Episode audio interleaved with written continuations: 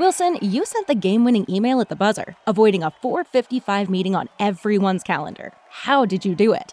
I got a huge assist from Grammarly, an AI writing partner that helped me make my point. And it works everywhere I write. Summarizing a doc only took one click. When everyone uses Grammarly, everything just makes sense. Go to grammarly.com slash podcast to download it for free. That's grammarly.com slash podcast. Easier said, done. Hello, friends. We're back again. It's Fightful Overbooked. It's April 19th, 2023. It's time to get in the weeds.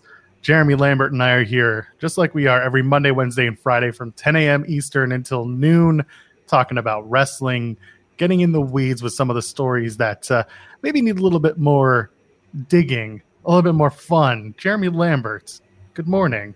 Director of content as he is now. Oh yeah, I guess I got I got a promotion. That's that's a thing. That's fun, right? It happened Hey. on this show. You thought it was a bit. You thought it was a bit that Sean just came on here and was like, "Ah, I got to make Jeremy, got to give him a promotion because he keeps bugging me about things," which is true. I do harass Sean every day for more money, and he finally just—that's what you got to do, Joel. You just got to harass the man every day, all the time. And finally, he just relents, gets sick of it. I I I can't. Why? Well, for for one, my deal with Fightful is very different from yours, so I have that going for me. I am. uh I don't know how I. I don't know what I consider myself at Fightful. I'm trying to make you uh, unemployed, but you know, Thanks. I can't. I can't. I don't. I don't have enough power apparently to do that yet. I I'm getting mean, there. I'm I'm a guy who who you know co-runs Overbooked with you. I am a guy who does interviews every well once in a while now. I just keep popping up with more interviews. And what else is going? on? Like I, I host a post show on the main channel now. I do the Fightful Impact post show. Uh, other than that, oh, and then I got yeah, I got a slew of shows here. I don't know what what do I am I am I a video guy? Am I I, I don't like the word contributor. Contributor implies I don't get paid for my work. What What would you like to be, Joel? Like, if you can come up with an official title, uh, we'll, we'll. I'll try to make that happen. I'll try to make that happen.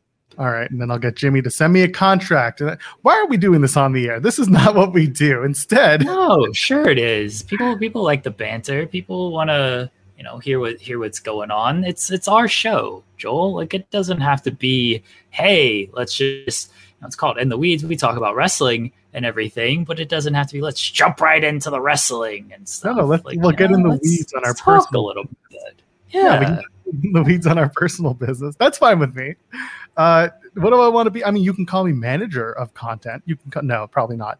Uh, I don't know what you can call me. No, assistant to the director of content at Fightful. How close I was to playing that bit out on Twitter just to see, just to see if people would be like, hmm. But instead, I was just kind of like, I'm not going to do it. I don't think that's the right way to go.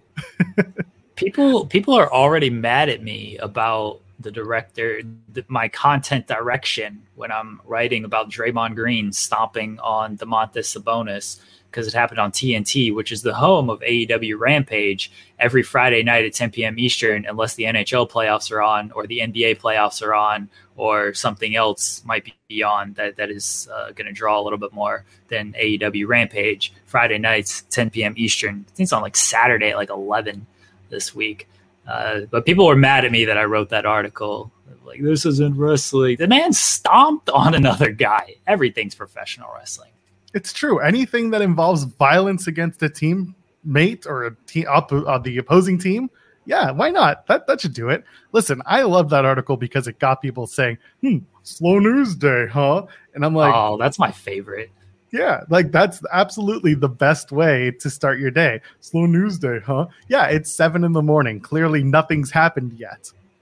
Yeah, that's my favorite when people like slow news day. Like some of this stuff is like scheduled. I got a the here's a here's a scoop for everybody. Bryan Danielson was the co-host of the Garcia Bella Pod this week. Nikki Bella, Nikki Garcia was not there, so it was the the Danielson family and uh Bryan Danielson was Bryan Danielson. So I'm sure I'll get some slow news day reactions when I drop everyone's favorite uh Danielson face. I knew I saw it somewhere. I knew you had started telling me it was going to happen. I'm so excited. I'm so excited. Hey, by the way, if you're here and hanging out with us in the morning, go ahead, leave us a thumbs up. If you're watching us on youtube.com slash Fightful Overbooked and you haven't hit that subscribe button, go ahead, hit that now because uh, maybe you, you deserve a little bit of, of good overbooked content in your life. You deserve more of us in your life. And of course, the Facebook do the same thing. And honestly, even if you give us the frowny face, like it's still engagement, go ahead, do it. I dare Don't do you. that. No. Engagement's engagement, Jeremy. It honestly doesn't matter as long as the video is being engaged with. It No. doesn't. The, the algorithm actually like it rewards you based on whatever interaction you have, comments, anything, whatever you get. Yeah, but you get bad engagement and people take stories out of context and write clickbait headlines, and then we'll have to cancel this podcast.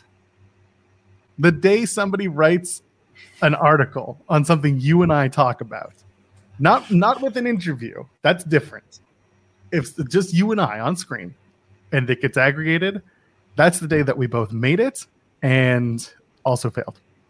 I'm I'm ending this show. I'm ending every single show I do when people start like aggregating my words, and I'm uh, to the level of uh, some people in, in, in wrestling. I mean, including you know my boss. To, if I'm at that level, I don't want to be there. I don't want that kind. I don't want that kind of attention. Just let me do my my silly bits and, and say silly things with my friends. So actually, I, I I know this isn't like on our format, but because we're kind of talking format. about the idea, no, we don't. But also, like we uh, kind of a general outline of where we want to go. Um, I want to add this because we're kind of talking about you know canceling a show based on aggregation and conversation. And uh, Dax Harwood, you know, he's ended his podcast now and has his reasons for it. I you were an avid listener, obviously. You were pulling for content and pulling for quotes, uh, and also I would go as far to say is you enjoyed the podcast with Matt Koon and uh, and Dax from FTR. How do you feel about uh, Dax putting an end to his podcast only six months in? Should I just? I, I don't think Matt Koon is available right now, but I will send him this link, and yeah, we'll see if Matt Koon could just jump on here. I'm I'm friends with Matt. Matt's been on the spotlight before, uh, so yeah, I'll, I'll shoot him this link. Can't hurt Would- anything, right? Would love to hear his opinion and li- his reaction to how everything went as well. I know he's kind of like subtly put it out there online, but he hasn't really spoken on it, you know, outside of the show that he does. That he does.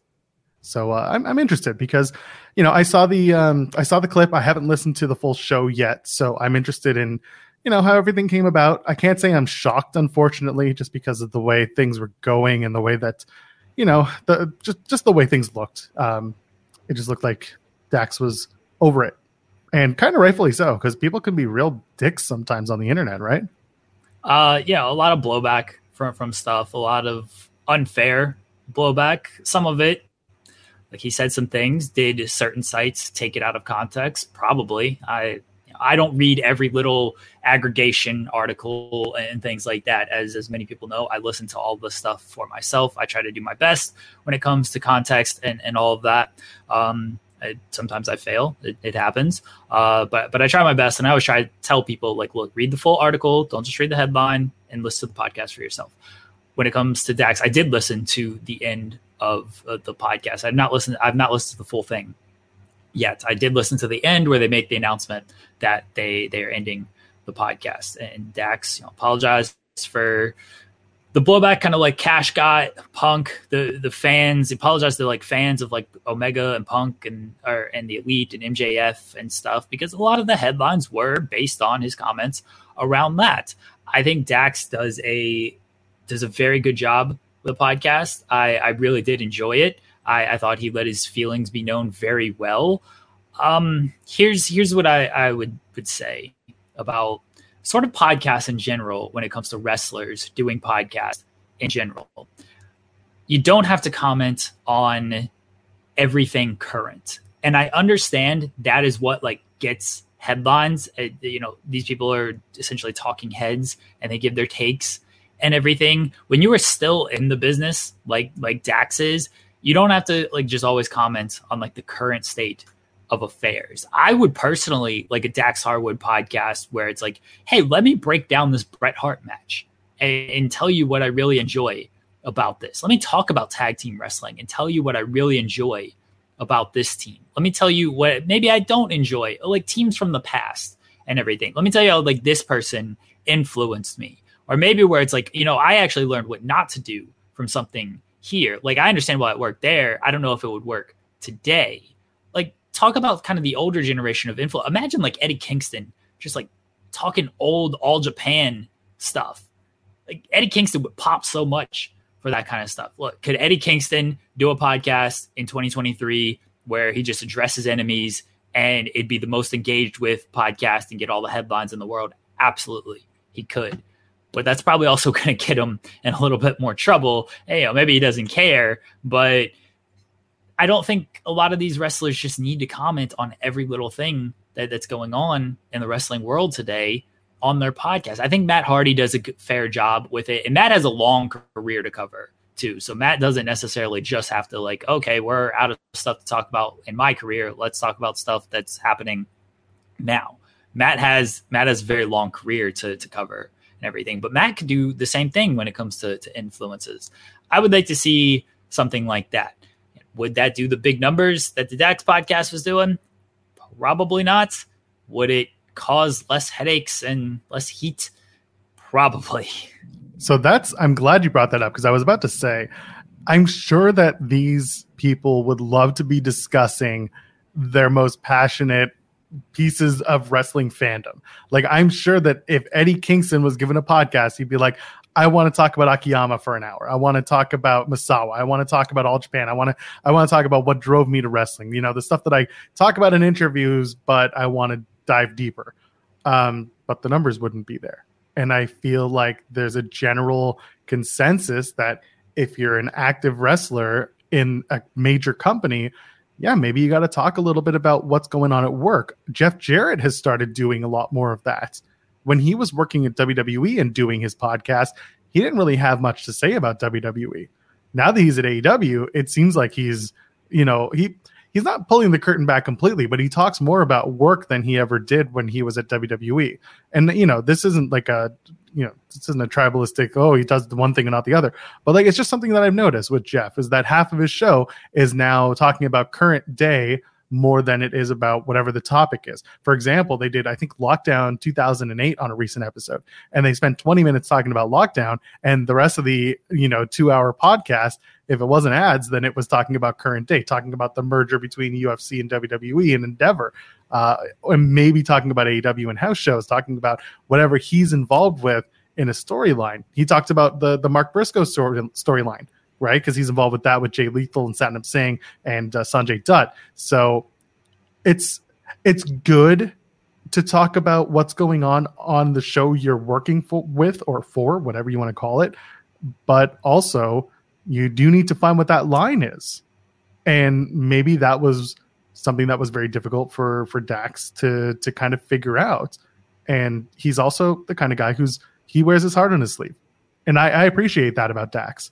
Um, he never pulled his punches when he spoke about literally anything.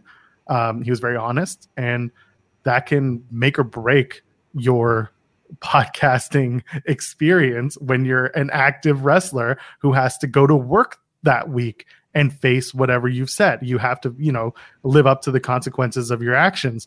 Uh, not that he was about to be fired, because I don't think that's the case. But uh, new four year deal. Like they're they're good. Yeah, yeah, but the, but you also don't want to make it sound like you're Teflon because you can talk shit and then get re-signed for a four year deal. So like there, there there's a rough game to play. Uh, so it sucks that you know he's he's got to cancel a podcast that became very popular very quickly. Uh, I'm hoping that it became popular more for the content of their career and not for the content of what's going on with CM Punk, what's salacious uh, comments can be taken from you know a sentence in a podcast that goes two hours long. This is where the engagement comes in right? Because like look at eric bischoff. How many stories does eric bischoff have? I understand the like you can only he's been doing this podcast for a, long time and you tell you're retelling some of the same stories that everybody has heard and once you run out of stories where do you go? But now like he's just completely let me give my thoughts on AEW booking. Let me give my thoughts on the business as a whole. Let me give my thoughts on like what Tony Khan can do. Like that's that's where Jim Cornette became Jim Cornette. I I have um I, I have a relative who likes the Jim Cornette podcast and he likes it for the old stories. Doesn't care at all about Jim Cornette's current take on things because he, he doesn't watch wrestling anymore. So he doesn't care about the current stuff at all. Um, he didn't really keep up with it. So, but he listens to the Jim Cornette podcast. He's like, when Jim's telling these old stories, like he's great. Like it's so much fun to listen to that. The new stuff, I, I don't care at all about. But what gets covered on these podcasts? Like nobody, nobody's writing articles on, hey, Jim Cornette remembers Smoky Mountain and a, a decision he made when it comes to the tag team titles. Like that's not getting covered. It's Jim Cornette buries the Young Bucks. That is what gets the headlines, gets the engagement, and that is why I understand why people do it. When you are somebody like a Cornette, like a Bischoff, who aren't really looking for a job at this point, at least I don't think they are, like it's okay. You can get away with saying these kind of things when you are still active and you are still wrestling and you have to see these people at work every day. You got to find the line of what can I say?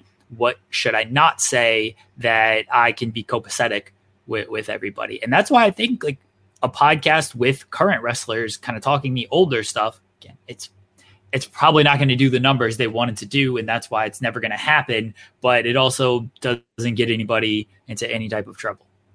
So you're writing a lot of articles about these podcasts coming from these wrestlers, and you're talking about you know how the not so positive stuff, often the negative stuff, gets the engagement and gets the clicks, um, and, and and we see that, and and I understand it.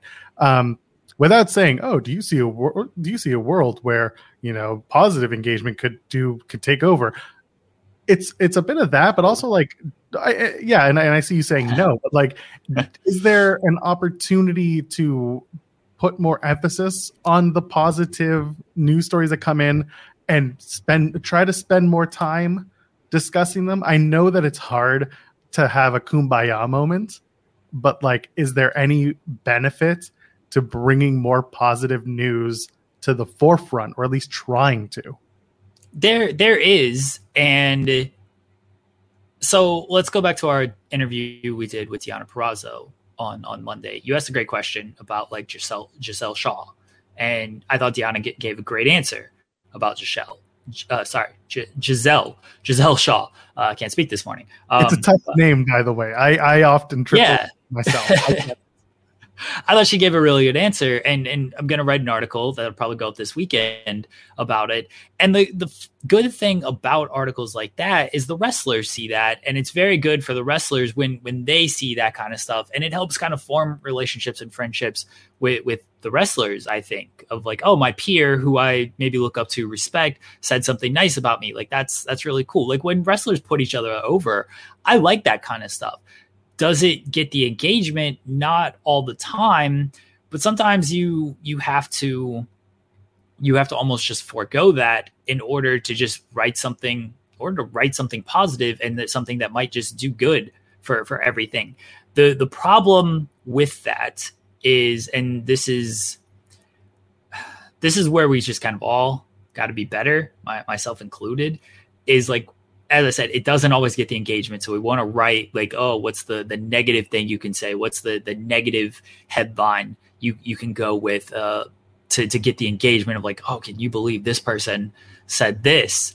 So the problem is because it doesn't get the engagement, people just always want to kind of look for the negative spin, and because there's just so much to cover, we just almost just automatically go to the the negative story. It's like, oh, this person praised this person. Like, cool. Why why wouldn't their friend praise their friend? Like, why is that a story? Why is the this person praising their friend an actual story? The story is, you know, when this person is burying somebody, like, oh, they don't like each other. That's a story. They're friends. That's not a story.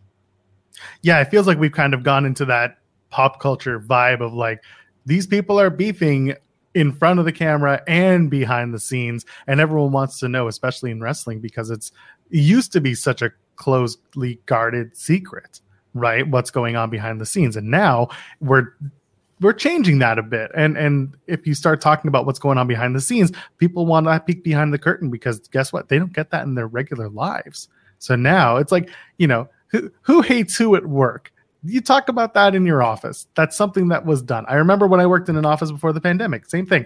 People were always, you know, complaining about something or someone, and everyone wants the hot goss. I get it. But like, it's very frustrating sometimes in the wrestling world when you're kind of working alongside it to have to consistently talk about the negatives.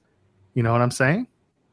Yeah, and a lot of it, it, it like is just gossip and stuff. I think a lot of wrestlers do understand that. Look, this is what kind of sells with, with stuff. Court Bauer was on Busted Open yesterday talking about. It's like it's always been there. Like we love the stories of like Hogan was politicking to do this. Like uh Shawn and Bret don't like working with each other. Like we we ate those stories up. What, what however we we consume them back in the day, and it's still like that's still stuff people talk about more than they, they do talk about like great matches with, with Shawn and Bret. But look look how often Montreal is like still referenced. You're gonna reference Montreal until the end of time compared to WrestleMania 12, which I think is an underrated match. And I'm on the side that I like that match. But people are just going to talk about Montreal way more. Like we just like that kind those negative stories because because everyone has an opinion on the negative, right? Like everyone everyone can give a take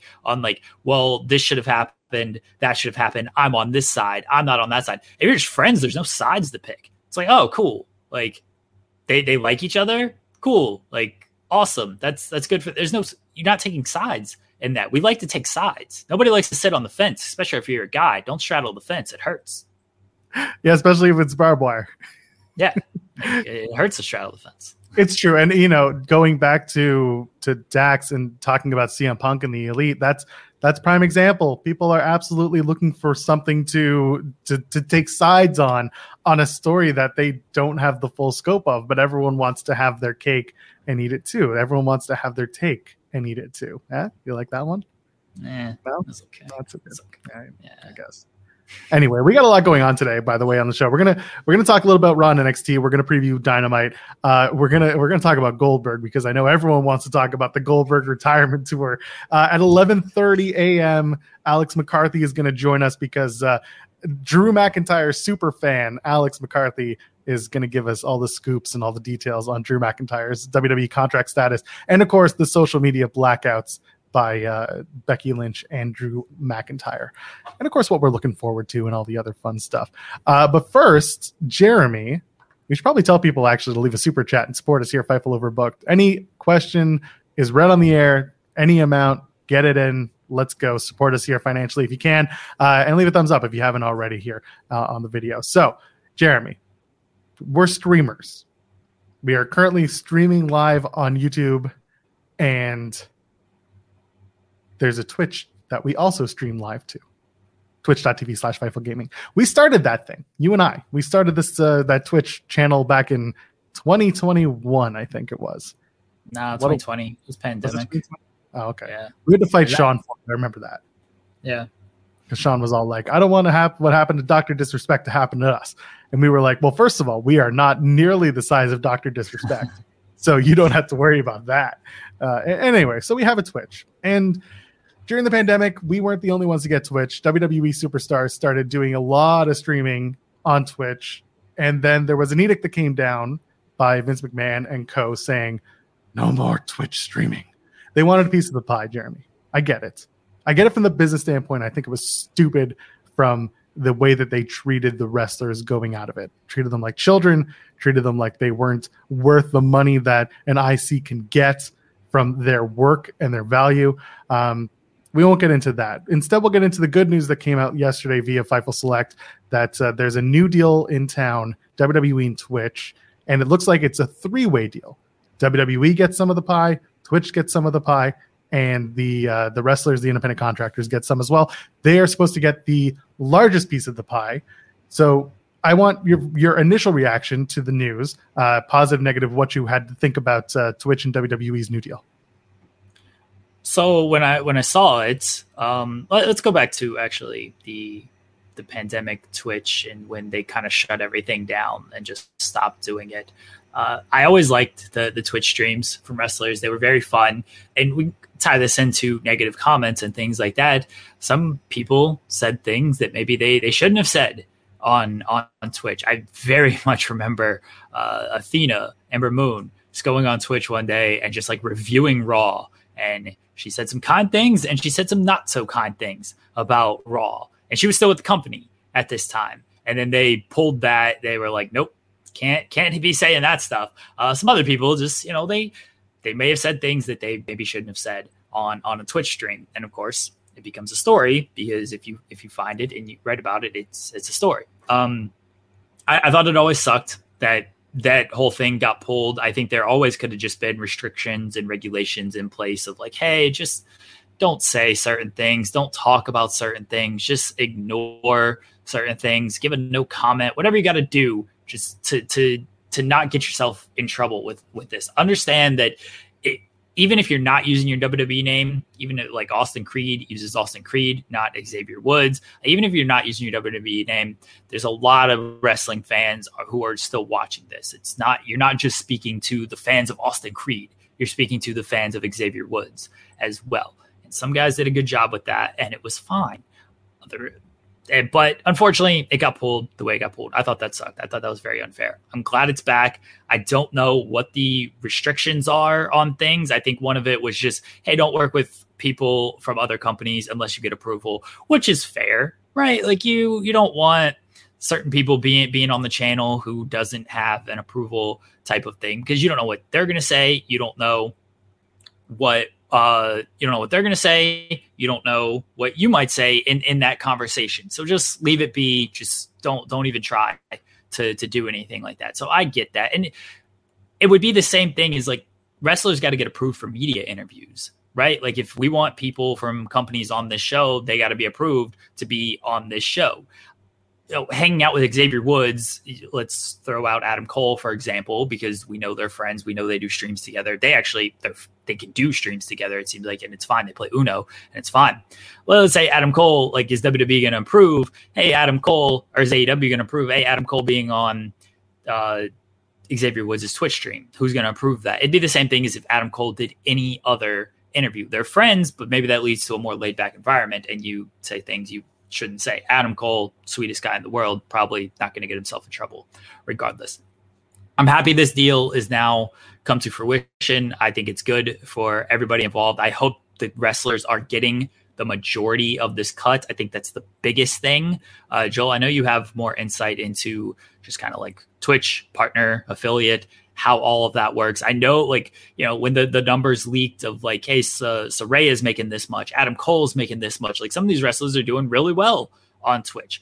I get, you know, Twitch has to get their cut. I understand why WWE would like a cut. Do I think they sh- should get anything? No, not really. But I get like, hey, it's our IP. You're using the name we kind of created to where you're doing this. So sure, I kind of get it. I just hope they're not taking that much out of it. But according to you know Sean's report, like the wrestlers seem pretty happy with it. So I imagine that they they they're doing they're doing well off here. So I'll start with YouTube because that's where we are first and foremost. On YouTube, remember we talk about super chats and YouTube, Google, whatever, who whatever, whoever it is partnering and owning the platform takes 30%. Okay, 30%. So you send me a dollar, I get 70 cents they're taking 30 cents. Okay. Uh, with Twitch, it's a little different. And YouTube kind of has that as well, but you got to be really high, powerful profile type of streamer, uh, especially in their gaming department. So with Twitch, you have the affiliate program, which is how most people uh, start. If you get to you, you have to commit and hit certain thresholds to get there. Something like 50 followers, you have to stream eight times uh, in a certain amount of time within, I think, two weeks or 30 days. And then on top of that, you need to hit um, just certain benchmarks to get there to prove that you are not only serious, but that you are able to cultivate a community that allows you to monetize on your likeness and your gameplay, whatever you're doing. So that's the affiliate program. It's fairly easy to get to. I know there's been talks of making it a little more challenging in the future, but that's not what we're at here. We're talking about the partner program. The partner program is a little more intense you're expected to hit much tougher benchmarks, have a much larger community, and a much bigger following. Uh, on top of that, once you get to partner, it used to be that you're split for any revenue generated on Twitch. So, uh, just like here on YouTube, we have super chats. On Twitch, they have bits, which is essentially uh, something you buy through Twitch and then you redonate it. And then the streamer would receive those bits. Whatever the amount would come out to would depend on the split. And a partner, it's a it's diff. It used to be a specific amount for all partners, with like a top one percent being able to negotiate their own deal. Uh, but now it's changed. Now you can negotiate the splits, but apparently the difference is much bigger. There's a much larger dichotomy between the 1% top, like top, top streamers who are getting like the Amouranths and, and the hot tub streamers who are like raking it in all the time. And there are others who are like legitimate gamers and do great. But like, let's face it, that during the pandemic, the hot tub streamers absolutely exploded. Uh, and so a lot of them they, they get a lot of numbers and therefore they have a lot of leverage so they are given a bigger piece of the pie um, they have that community and that value if you are a wrestler who's you got the purple check mark but you've got maybe 40 to 50 people watching you on average then you're maybe not making as much as you think. You're making more than an affiliate but your split with twitch is much different. So the question here moving forward is a will the wrestlers have any opportunity to push back and say we want a bigger cut of the revenue generated via bits will we be able to open say a merch store? Probably not but that is another area of revenue that twitch streamers go through. Uh, will we be able to solicit donations via paypal or wherever like that? Go through someone else like a business manager? Who takes a split of that? There is a lot of hairy things that they're going to have to sort. And like you said, and like we had in the report, you know, there's almost no restrictions, but I feel like financially there will be certain restrictions that will change the way that these particular streamers, wrestlers go about things. Um, like you said, Jeremy, it's a positive that they can stream again. It's a positive that they can come back and and use themselves to promote themselves. But I do have to say I agree with WWE. They give them the platform. They excel uh, being themselves, but WWE really does give them the platform to be themselves or whatever character they're portraying on TV. Uh, and to that effect, you know, they get to use that audience to promote what they're doing on Twitch. So WWE does deserve a piece of the pie, but I don't think, like you were saying, um, I don't think that it should be much. If it's 15%, I think that's top level. That's as much as it should be. So that's kind of where my brain's at. But in terms of earning, yeah, the, if they've if they've negotiated a good deal with Twitch, where Twitch doesn't take say thirty percent, they take less than that, then they're in a top level uh, partner situation with WWE. Do you think this kind of backfires at all in that, hey, we're allowing everybody on Twitch now? Like, if one person says something, does that screw it up? for everybody, or do they just have to tell that one person, all right, you know what, you can't use this platform responsibly, you got to go? Because of the way WWE operates, and because sometimes if Vince is at the helm as he is now and will be in the back end of the Endeavor deal, like he's still he's the chairman, he's the guy. Um, if you if someone decides to go to him about that, then he one day the answer will be different from the next day. One day it could be pull them. The next day it could be, you know, uh, just everyone's done. It's over. But also it depends how long the deal was signed for. WWE as a brand is currently on Twitch. They they show the bump, they show the um, the Viva, the the Espanol uh, show. They show greatest, like all the all the the lower tier network stuff that they're streaming on YouTube. They'll stream it on Twitch as well. The kickoff shows, same thing. They'll put them on the on, on Twitch. But there's no deal in place as far as I know, or if there is, it's one that's like obviously WWE makes most of the money. They're not giving it to the talent who are appearing on the WWE branded shows on WWE branded YouTube or WWE branded Twitch.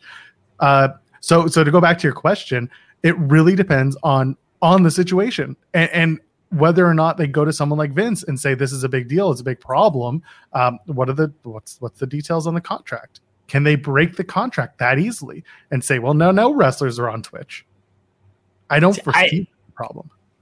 I think that's where, yeah, that that's where okay, if someone messes up, then okay, yeah, you gotta you're off the platform. We we shouldn't pull everybody. And I think that was sort of the issue with the first one, at least in my mind, is like some people used it responsibly. The majority of them used it responsibly. And they did a good job with it. And this is where I never understood like why they would pull this because you're reaching a different audience when, when you're on Twitch. Because most of these guys are on there and they're they're gaming, right? They're some of them are just like chatting and, things like that. But most of them get on there and just they, they play they play different video games and stuff because a lot of them like to you know they they're not out uh, with their guns and knives. They're out with their uh, remote controls and their VR headsets and things like that. They're not men anymore, much to the chagrin of the Undertaker. I just hold so, on. I just had I just had an image of my head of like AJ Styles back on Twitch, but he's only doing VR content. So it's just the you see the VR stuff on the main screen, but then there's a little box in the corner of like him in this stupid VR headset. Yeah. Where am I going? Where do I have to? Go? Oh, oh, oh! be great. be great content. Some of those guys would be awesome. Um, I really enjoy that. Sorry, continue. oh, so they're they're playing video games and stuff. And yes, the majority of the people who are watching that stuff are are going to be wrestling fans. But you might just have a a Call of Duty person who just likes watching people play Call of Duty might stumble upon this Twitch stream and then they become fans of this person, they become fans of wrestling. It's also it's more engagement for for these wrestlers for this brand. I became a bigger fan of Adam Cole just watching him on Up Up Down Down and watching his Twitch streams because he was so engaging with the audience. Again, nicest human being in the world. He was just extremely engaging. And it was like, oh, like Adam Cole seems like a very personable person. Tate is kind. It talks to everybody, seems to treat everybody well. And Adam Cole didn't really talk wrestling. He still doesn't on his Twitch streams. He's like, yeah, I'm just not going to talk about that stuff. Like, let's talk about video games. Let's talk about nerd content and and and things like that and I think it helps build these these wrestlers. It helps build the brand of these wrestlers, and by proxy, helps build the brand of whatever company that that they're working for. So I never got the big deal of the Twitch streaming because for the most part, everyone just said what they needed to say. They didn't. There wasn't a whole lot of wrestling stuff to to talk about, and I did like you know AJ Styles is someone who's going to be referenced a lot because he maybe said some things about uh, his COVID condition and things like that that he did not need to say. But in fairness to AJ Styles, when you want to talk about transparency and everything, AJ Styles was very transparent about what was happening with him. And he did not get so we can tie this back to people doing podcasts and people not having a filter and, and things like that. AJ Styles didn't bury anybody. Well, he did the the Heyman stuff um, a little bit there. Uh, Good Brothers started that one with their uh, exit interview with Ryan Satin. They started that one.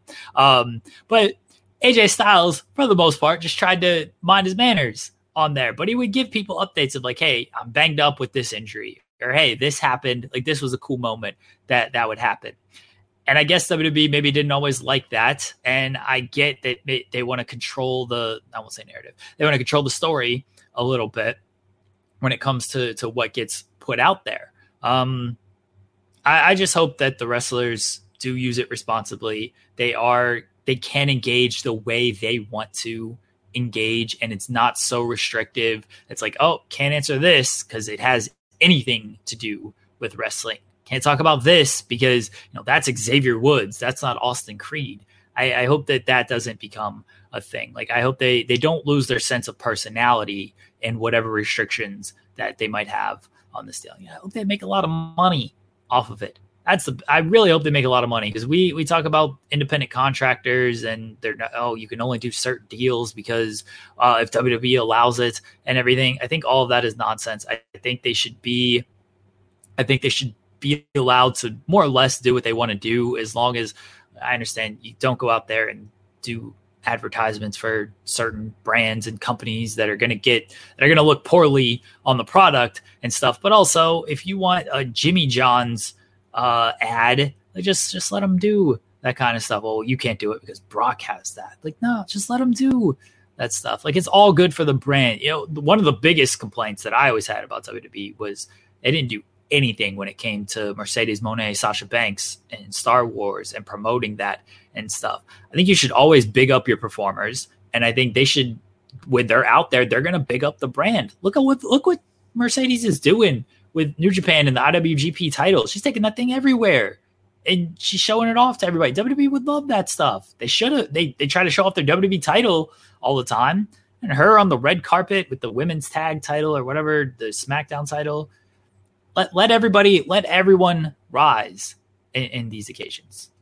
So going back to 2020, and when this whole Twitch streamer, we're gonna have to in this conversation because we're in the weeds. Now, back in 2020, a lot of wrestlers were getting into it because let's face it, Jeremy, they were sitting at home. There was, in some cases, weeks of TV filmed in advance, and they had nowhere to go. They were bored, they were antsy, and let's face it, wrestlers who are typically, or just people in general, forget the forget what they do for a living. People who are on the road most of the time, suddenly being at home was a shell shock especially entertainers. At that point, it was like, I just need something to do. And I get it because I was in the same boat. I couldn't perform, I couldn't go out on the road with bands. I had to find something to do. That being said, some wrestlers took it as a, oh, this is a revenue generating opportunity for me that was never proposed originally. And no one's talked to me saying otherwise. So some people, it was like, I'm going to take advantage of this. And with other people, it was like, oh, I'm going to take advantage of this. You know what I'm trying to say? It was a bit, you know, I, I don't like saying it was a carny thing, but it was a carny thing. It was this is this is more money. This is me using my my likeness, me using my gimmick, and I can get it over, and it'll be fine. Now that we're back to wrestling on the road, a regular schedule as we saw pre-pandemic, I think a lot of those people who were just doing Twitch as a means to make some extra cash and spend some time, you know, killing time. I think a lot of them are just going to be like, nah, I don't need to do it. They're not going to see it as valuable as they did when they were sitting at home. So I think that kind of lessens the options or the opportunities for something to go very south. I think there will be, and maybe I'm wrong. I, it feels to me like if they're going to do it, they should offer some sort of onboarding process for the wrestlers who are going to do it. And also, I don't think a lot of them are going to do it at all. I think the ones who were doing it before, um, a, a, good amount of them are going to come back to it. You know, Austin Creed's already there. He might just do his own. Um, Zelina Vega is probably going to come back to it in some way, shape, or form. Mia Yim will probably come back to it uh, and keep going. Dakota Kai has never really stopped. You know, she has a Charlie Girl channel, and they never took it away from her. Uh, there, there are certain people. Johnny Gargano will probably get back into it. You know, and get get back into into Twitch streaming. You can tell who wants to do it and who wants to put the the effort into it, and who was maybe just doing it before to kill some time. And that's okay. Again, we were all trying to figure out what the hell we're doing at home. So now there's an opportunity for them to kind of like, you know, be a little bit more earnest in their attempt to to be a streamer. Yeah, there you go. Someone in the chat saying Zelina's already back on Twitch. Great. Yeah, I think she returned uh, a couple weeks ago. Uh, they they made that announcement. I think you're you're right in they're going to have less free time because they are now back on the road and some of them use Twitch as a you know, sort of like I did, just a way to wind down. You're working very hard, you got a lot going on, hey, let me jump on here and just play video games and, and banter with, with fans and friends and things like that. And and that's it. And I completely understand that perspective, uh, 100%. And other people, their wind down is going to be, let me take a nap. Let me let me watch whatever television show I want to watch. Like that might be their wind down instead of oh, let me have to be on uh, when I jump on Twitch to to to stream whatever I'm going to stream. So yeah, I do think that like you're going to see who actually wants to do it, who actually will be engaging with it because there is just going to be less free time of you're stuck at home and I'm just getting on because what else am I going to do? I might as well just try to do something on Twitch. Devil's advocate point to that is now that like it's kind of open and available, you might see some people who are just like almost use that as an excuse of like, I'm a little frustrated with things. Let me jump on here and under the the impetus, the guise of playing video games or just chatting, and let me say some things that maybe you know I, I want to kind of air out there because they ain't let me do this interview or they ain't let me do that interview or I can't talk about this or that. But on my Twitch thing, there ain't that restriction there to talk about it because look, they can say in these contracts and everything, however, however it's worded of like, don't say this, don't say that, things like that. But then what does that actually mean? It does it actually say anything like that? Um, and if it doesn't, then they just see some people getting on there and making making just veiled comments when it comes to that. I, so we we will we will see when it comes to the Twitch. I'm excited. I hope AJ Styles does return because uh, AJ Styles always dropping them scoops on the Twitch streams. Uh, very very excited for for the phenomenal one. A lot a lot of those wrestlers are good when it comes to Twitch.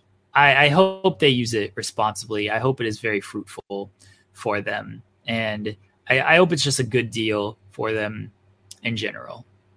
Yeah, it's a great option for revenue. It's a great option to share a little bit more of your life, which I know some wrestlers want to do that. Some don't.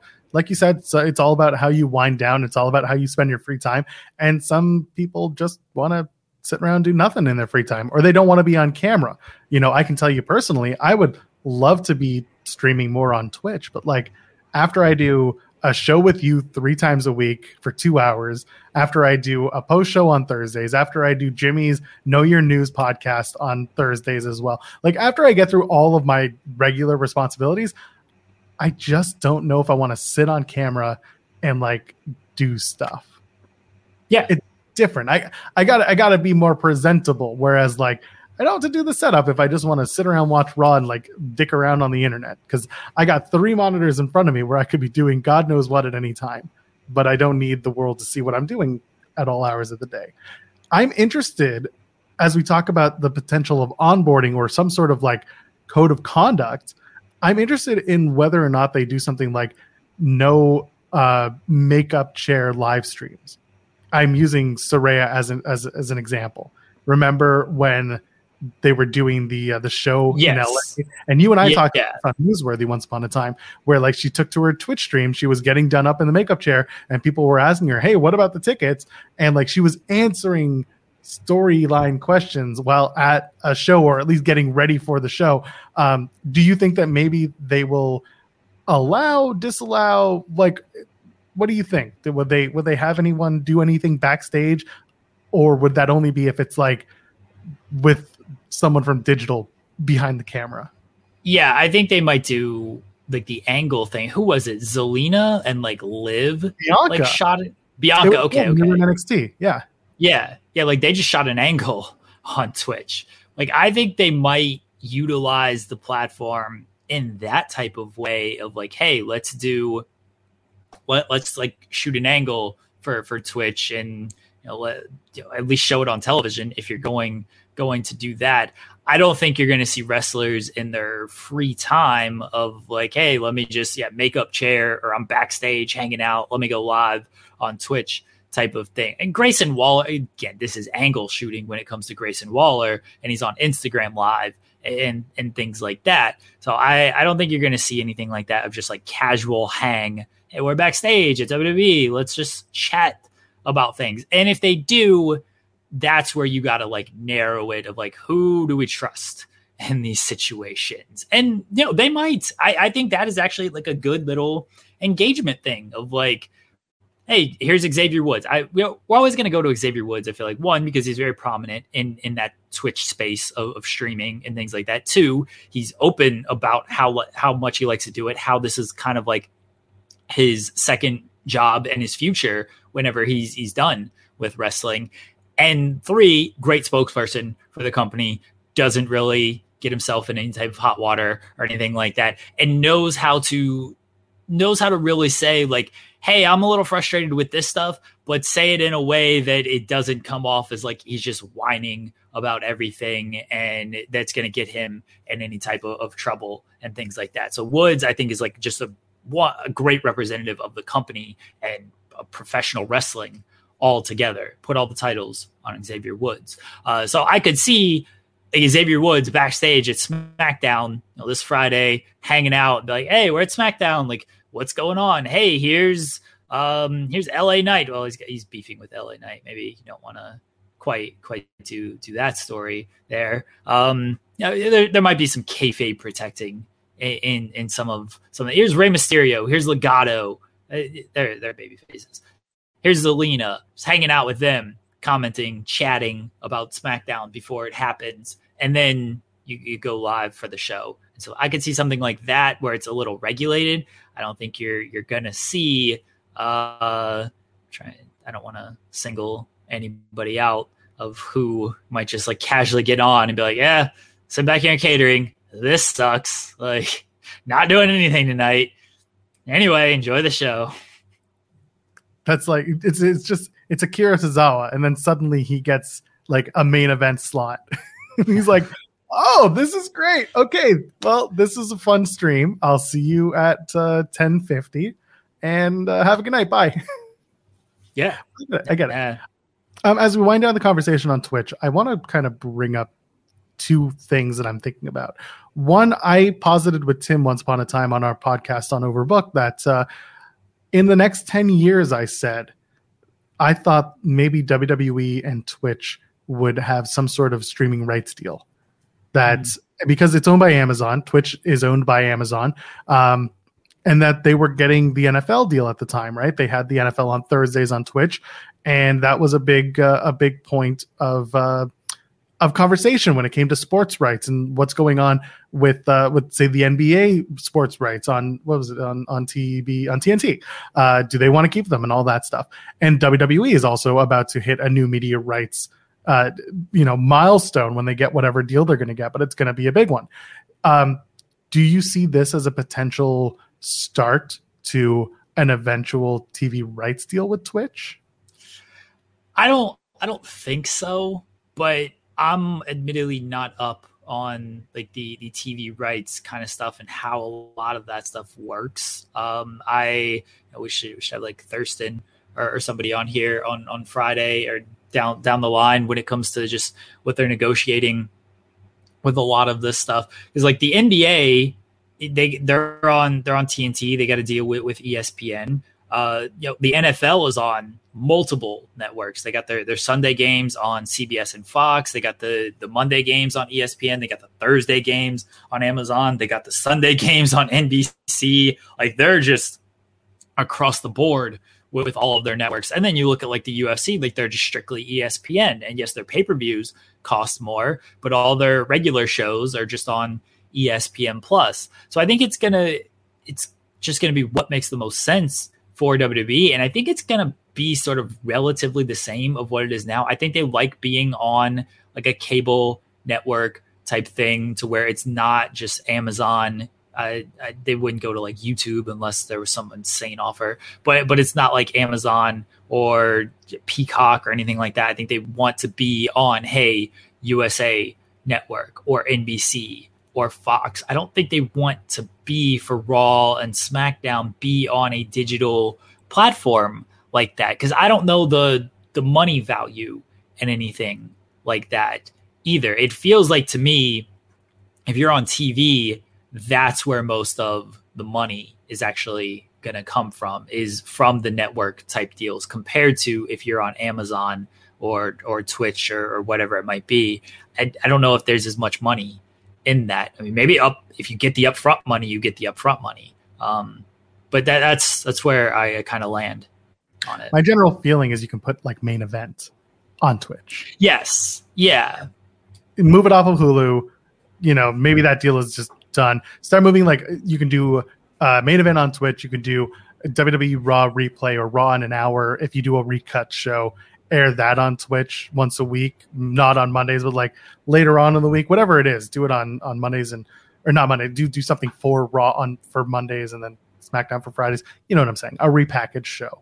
Um, do do they want like do they want everything live? So it, what I mean by that is like main event right now taped show, say level up taped show. Is there a world where it's like, hey, Twitch, we know this isn't the biggest platform in the world. But let's just go on Twitch, seven to eight o'clock, and here you go. Watch main event live. Watch these matches live instead of waiting, and then you got Raw at eight o'clock. Like, is is there a way? And maybe this isn't profitable for them, but they obviously already have the setup there. The the uh, recording and everything is recorded and it's air, airs at a later date. Like they just record everything just kind of live, or is it better if they're spacing out? Like, oh, well, we have programming on Thursday with main event, we have programming Friday nights with, with Level Up. I think if there's an if there's an offer of like, hey, yeah, we want main event live on Twitch, then sure, they they'd be open to something like that.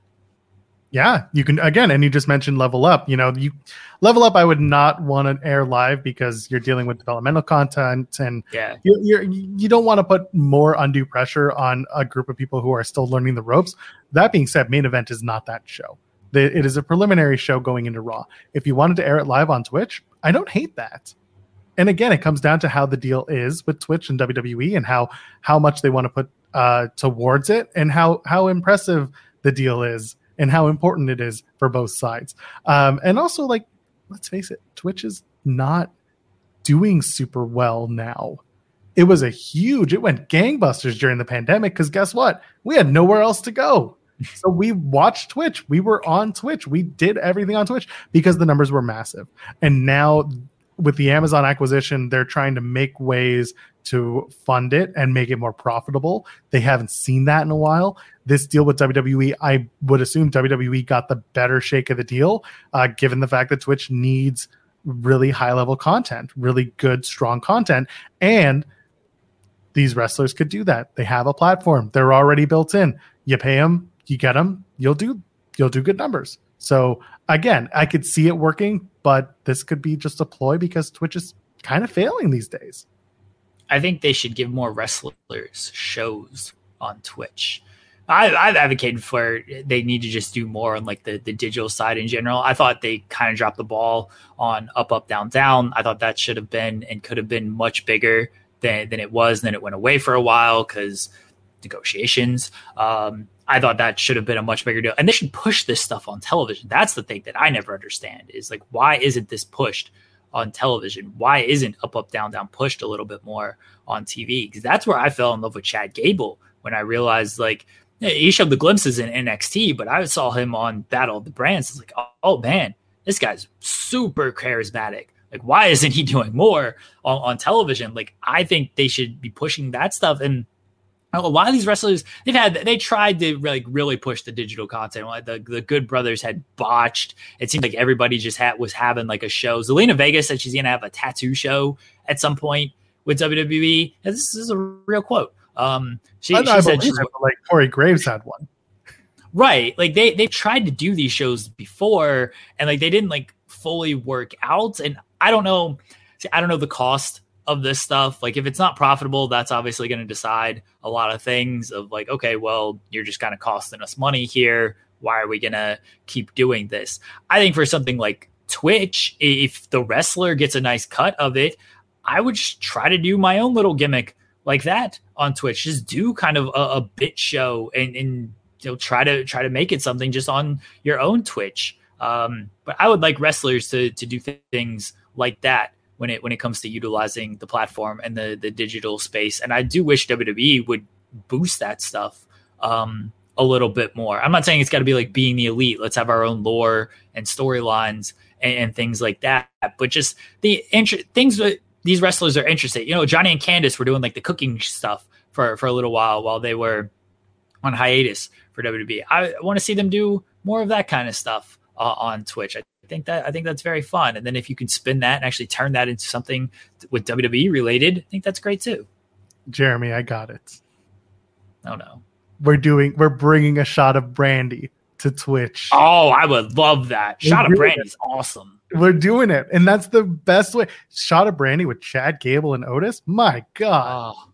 all the meats and drinks. Oh, oh, let's go. I would love that. I, Shot of Brandy is like legitimately good. Uh, and Brand, Brandi Rhodes is one. She she's very. The wrestlers seem to be very engaging with her. She's very engaging herself. She ain't taking she ain't taking that grief from nobody. It ain't open mic night up in this uh, Brandi Rhodes' house. So she yeah, I I would love it. I think Shot of Brandy rules. So Let's I'm I'm for that. I'm 100 percent for that. All right, we spent a very, very significant amount of time talking about this deal, and because it's very interesting, especially to us who have been part of this whole Twitch building community for a lot uh, of the last three years. So there's there's something there. Uh, Brandy eating butter would be a ratings boost. Well then, okay then, I see that.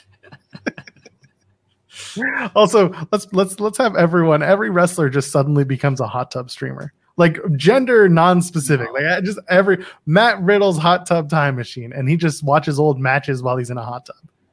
Okay, let's let's let's talk about this for a second. Uh, not hot tub streaming. I mean, I think wrestlers will probably uh, some of them would do do pretty well, but they they signed this deal with Twitch, and wrestlers are going to be able to use it. Is there some type of double standard with you know Mandy Rose? was released because of content she was doing that was not WWE approved. And now they're on Twitch and it's fine. Like, what if Mandy Rose was just on Twitch and just kind of doing similar stuff she she was doing on her her fan time, maybe not to the extent that that she was doing it, but she just did a lot of like behind the scenes type of stuff on her her, her fan time, and she just does that on Twitch. This is where I want to know like what's in the language of what you're allowed to do on Twitch. But where where we at on okay, now yeah, WWE is profiting off of the Twitch a little bit.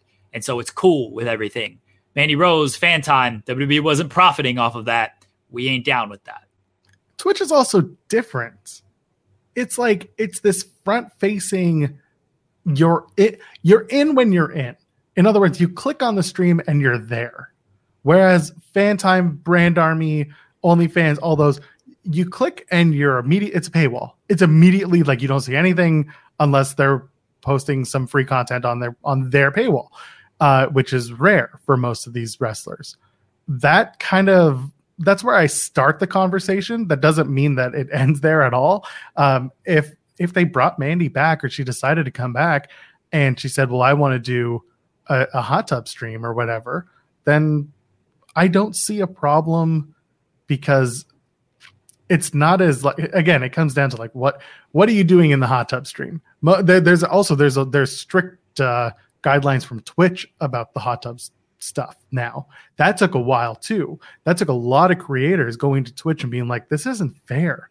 Like the the hot tub streamers at the time were cannibalizing the gamers. The gamers were getting upset. And to a certain degree rightfully so because of the way that twitch was was started. I, I'm a firm believer: make your money however you can, you know. Um, but I but I understood where the where the larger creators who were not using hot tub streams to make their money. I understood where they were frustrated, um, and be, and also from certain viewers who were like, "My kids watch Twitch, and I can't just have that show up as like a regular." you know first first viewed because there's like 20,000 people watching and that again that I understand as well so um there would need to be certain expectations set of what you can and can't you know put on your what is effectively a free Twitch stream. So what if Mandy Rose I don't I be honest, I don't know much about the hot tub streaming type of thing. I know it's a thing but I never watched smart. one they've got they've gotten real smart I will say that. Um, they'll do stuff and again this is not i laugh at this because it's like it's funny in a way. Some of them are like i'll do jumping jacks in a bikini once the timer gets to zero. But the timer never gets to zero and they're spending like three four hours like off camera with like you can see their leg or their arm and they're just like waving it around being like oh we're at 1.106 on the timer. We're any minute now i'll do some bikini jumping jacks. And it's like i can't help but laugh because it's like you're never going to get there or you're going to get there and like it'll be the last thing you do when you turn the stream off and that's it and you would have made all the money because people would have either like submitted rage bits or they would have like subscribed because they're entertained or they want to see more, whatever it is. Uh, I see people in the chat being like, I've seen that girl too. There's plenty of them who do it. Uh, but again, make your money. That's how you do it. And I think it's absolutely hilarious that that is how some of them are doing it. Whereas it used to be, I am a good looking person, I am in a hot tub, and I am chatting with you. And that's enough. But a lot of them have gotten funnier and more entertaining with their content. And yeah, it's still sexy. Let's face it. Like they're still in a bikini. They're still good looking people and they're still doing some of the things that they're saying they're going to do. They can't falsely advertise it. The, they still get, they still do it. Uh, they just kind of tease you a lot and wait it out. It's like having a one nine hundred number back in the day and like not getting to the point until you're twenty minutes into the phone call. Send twenty dollars worth of super chats. That's all I'm asking. Twenty dollars worth of super chats. I'll take this water bottle. I'll pour it over my head. Do the hair shake. I got enough hair for all that. Perfect. And, and I'll do some jumping jacks as well. That's all we're asking. It's funny. It's entertainment. I, I, think again, no one's getting hurt uh, in this case, especially. And if Mandy Rose wanted to come back and do that, then guess what? I would. I, I'm. I, I would not be shocked to find out that like thousands of people will tune in and watch it. And I swear to God, pay that mod team, whoever has to mod that chat, pay, pay them so well because I. It's a mess in those chat rooms. It's so. I believe that. Oh. I 100% believe that. I just Mandy Rose back sitting in the hot tub, just answering fan questions. Like, there we go. Do, oh, do that. That's fine. That's fun. That's cool. Like people would love that. You know who does that now is Allison K. Oh my god. I knew. I knew. I knew someone would do it. I knew someone would do it. Wife is gonna be so mad at me. All right, that's in, into the show. I'll do it. Yeah, just remember to take your headphones off when you do it. Oh yeah, yeah. I thought about that. Yeah, end of the show. I'll, I'll pour the water, hair flip, I'll do some jumping jacks. oh my god, towel or something down in here. Yeah, you know, floor wet. shirt, whatever. yeah. Uh, okay, I know we said we are going to talk about Raw for a minute. Um, really, the the only things that I really want to talk about were uh, were the Cody segment and uh, and Brock, obviously, and then the um, the Trish segment. And then if you want to add on to anything else, we can do that as well. Do you want to talk about uh, hold on. Do you want to talk about Cody and Brock, or do you want to take the super chat first? Uh, go ahead and take it. well, real quickly before we get to the super chat. I, I've I've been told, uh, rightfully so, mind you, I can't do this inside. So I I will um I'll, I'll go mobile. I'll, I'll, go mobile to end the to end this uh, stream, and I'll I'll I'll do it outside, and and we'll be good. I am going to DM you the link so that you don't have to yeah. log in or anything, Thank so you. that you can Thank get you. right into it when you're done. Right. There it is. Okay. Uh, and then Mike from Indeed sent us a super chat saying, Can it be a cumulative $20? If so, put this towards the wet Jeremy fund. Listen, y'all can y'all can get Jeremy as wet as you want for $20 or more. Just go ahead. The Jeremy's wet fund. What was I gonna say? Oh, by the way, uh, Mike from Indeed and Righteous Reg interviewed Shazza McKenzie for Indeed on uh, Fightful Overbooked. I, I saw the interview. I can tell you right now, you want to watch it it's very good. It's very funny. Ryan Ryan Ryan Sullivan says so. The missus is listening. That's why. That's why I'm always so wet. Ryan Sullivan. Jesus. Cyclops. cheer, cheer ten. Here's ten bits. My damn jumping jacks fair. oh, I love it. This is best community in wrestling. Let me tell you. Okay, Cody comes out at the one of the crossovers and he's wearing his tights and he's all set to compete, even though he hasn't been cleared. And he comes out and he's just like, I want Brock. I'm pissed off. I don't, and what do you, he doesn't even go, What do you want to talk about? He just goes, Well, I want to know what I want to talk about. He was very angry. And, uh, and he calls out Brock and he wants to have a match, but he wants to fight Brock. And then Brock comes out. Well, Adam Pearce comes out. And Adam Pearce comes out and he's just like, Nope, nope, you're not cleared. You're not supposed to be here. Get out of here. Cody's like, you're right. Thank you for the respect. I will leave. And then, of course, he does the baby face turn around, get fired up, grab a steel chair, and he's like, No, I'm not going anywhere. I want Brock Lesnar now. And then Brock Lesnar comes out. And this is my favorite part. We, I, I, I found out later that Alex Pulowski, who hosts Sour Grapes on Select, called him what I called him, which was Brocker Texas Ranger. Did you see what he? You saw when Brock came out and everyone oh, yeah. was watching. Yes, yes. My God, that what that a black... get up this man had. What a get up. Do you think he? You think he like knew that he was going to wear this? Do you think he bought it day up? I think he like spoke to no. to his wife that day and was just like, Rena, where's my black jacket? The one I used That's to it. hunt the birds and the funerals. Awful Brock impression. Never do that again. Please. It's it's not Never. it's not Brock. It's based off of a we watch wrestling thing. People who know would know. Rena, this is like Braun Strowman sounds like an idiot from one of the comics. Anyway, yeah, there you go. Yeah, SP3's got it, looking like a Brolic Walker Texas Ranger. Brocker Texas Ranger. So he comes I out. think I think Brock has this get up just 100%. That's just that's just what he wears on a Wednesday and that's it. Why why weren't the the jeans black? Because if you're a heel, you have to wear black jeans, all black, like Bron Breakker does now. Nah. No?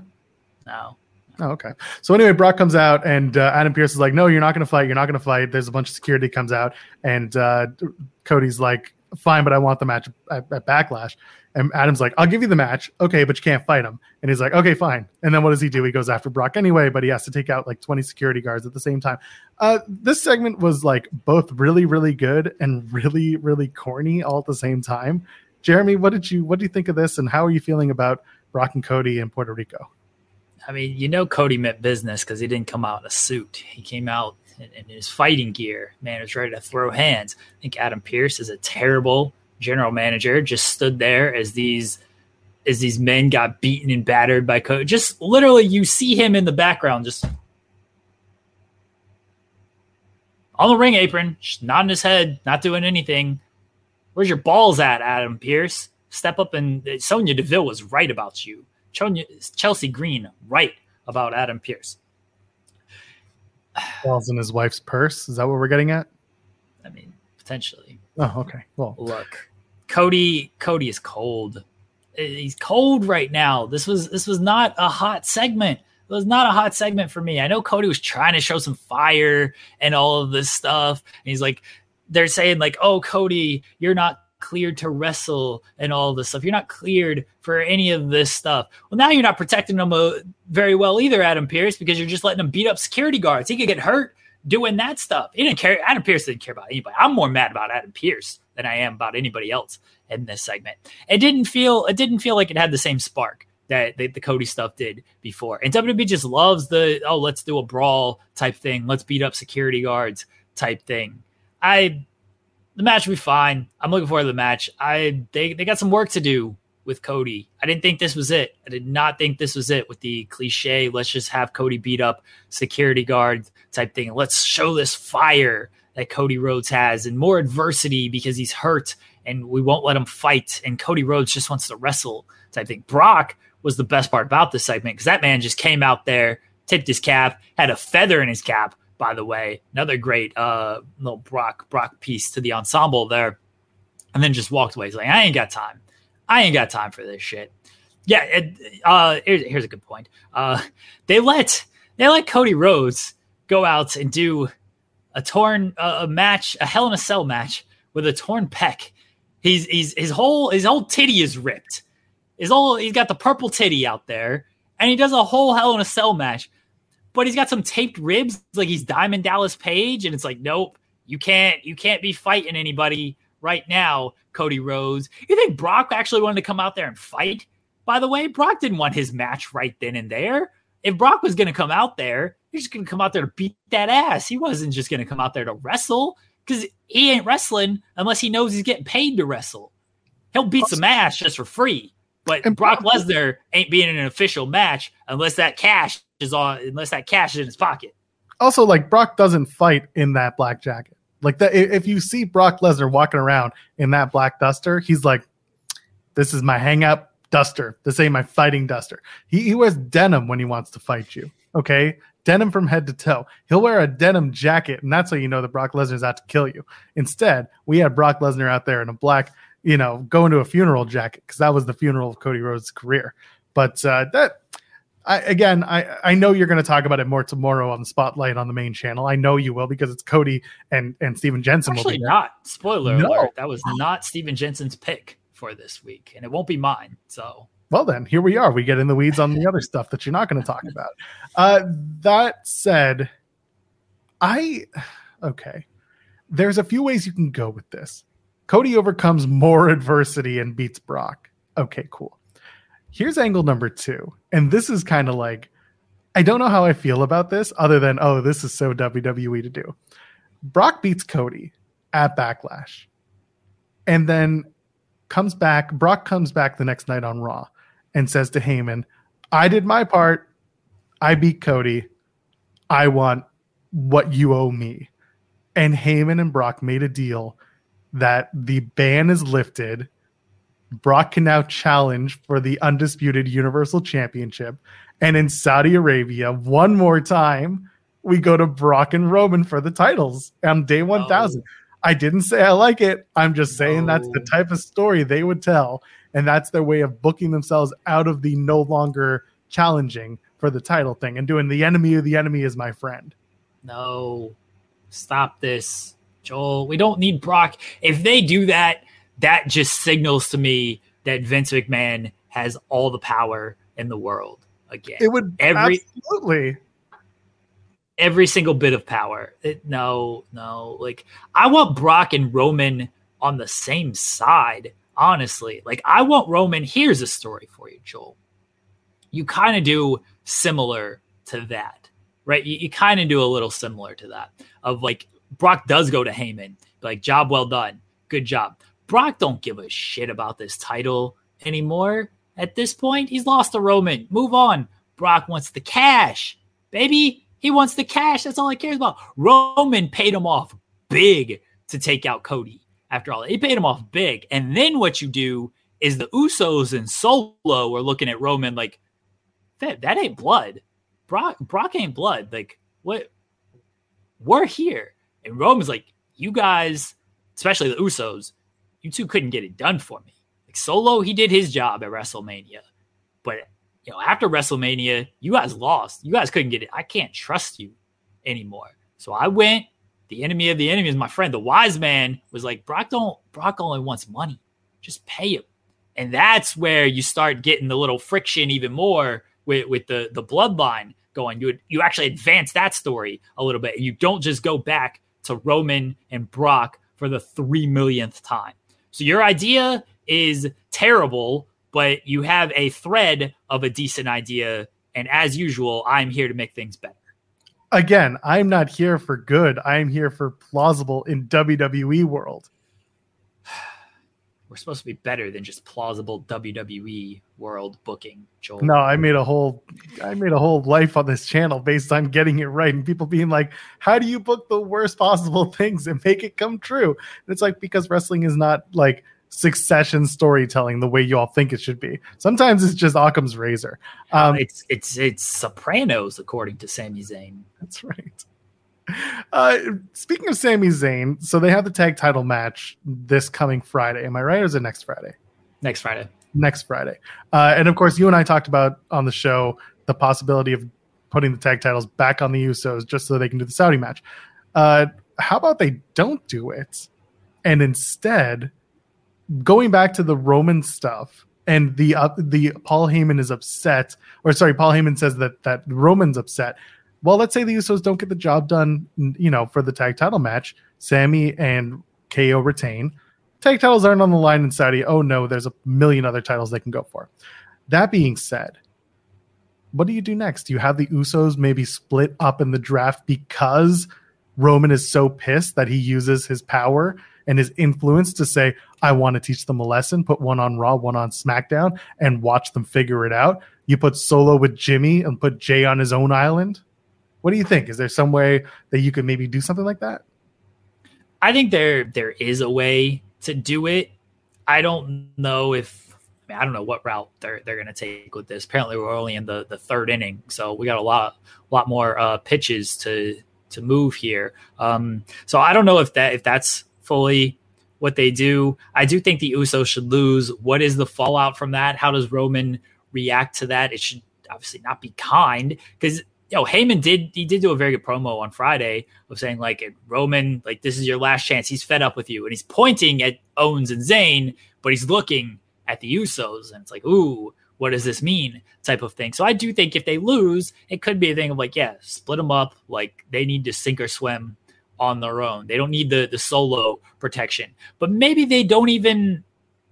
Maybe they don't. Maybe they don't get split, and maybe it's just they go on their own show Roman and Solo are on their own show. So they're just separated from them two. They're not separated together, but it's just they're just separated and they're just on the without Solo, without Heyman, without Roman. It's like, okay, let's see what the Usos got without them. And theoretically, they should have plenty. They're the most decorated tag team in WWE history. They're a little down on their luck right now. They're a little mentally screwed by by being separated in this draft. So it could lead to you know, them actually like losing to the Street Profits or Alpha Academy or something like that. There's there's ways they could do there's there's stories they could do here. I it feels like it's dragged, and I don't have the the biggest hope in, in the world. Well, in about ten minutes, we're gonna have Alex McCarthy joining us talking about Drew McIntyre and talking about his contract status. Uh, real quick though, I know we broke the news on Fightful Select that Becky Lynch Speaking of, you know, contemporaries, uh, Becky Lynch has a year left on her WWE contract. She had blacked out her socials, kind of changed her first name, which got rid of her verification check mark. Uh, a lot going on there. She wasn't Raw on Monday. Instead, Trish Stratus was and cut what I thought was a much better promo than expected. Uh, we don't need to go too too far into it because we have a really fun conversation coming up with Alex. But uh, what uh, how how are you feeling with Trish coming out and basically saying, you know, I I, I am not what she say, I am not your I'm not your childhood dream. I'm not yeah, your, I'm not your, I'm not your dream match. Yeah, but she she said three things that I forget what they were, but basically saying like I'm I'm more than what you think of me, uh, and, and basically taking um, taking credit for the Divas Revolution in her own little way. As she should. Mm-hmm. Um, know, because Trish went from manager to the greatest wrestler of all time, in my opinion. It was a good promo by Trish. Apparently, she, she wrestled WrestleMania with the torn hamstring, which is uh, insane. She just said that today.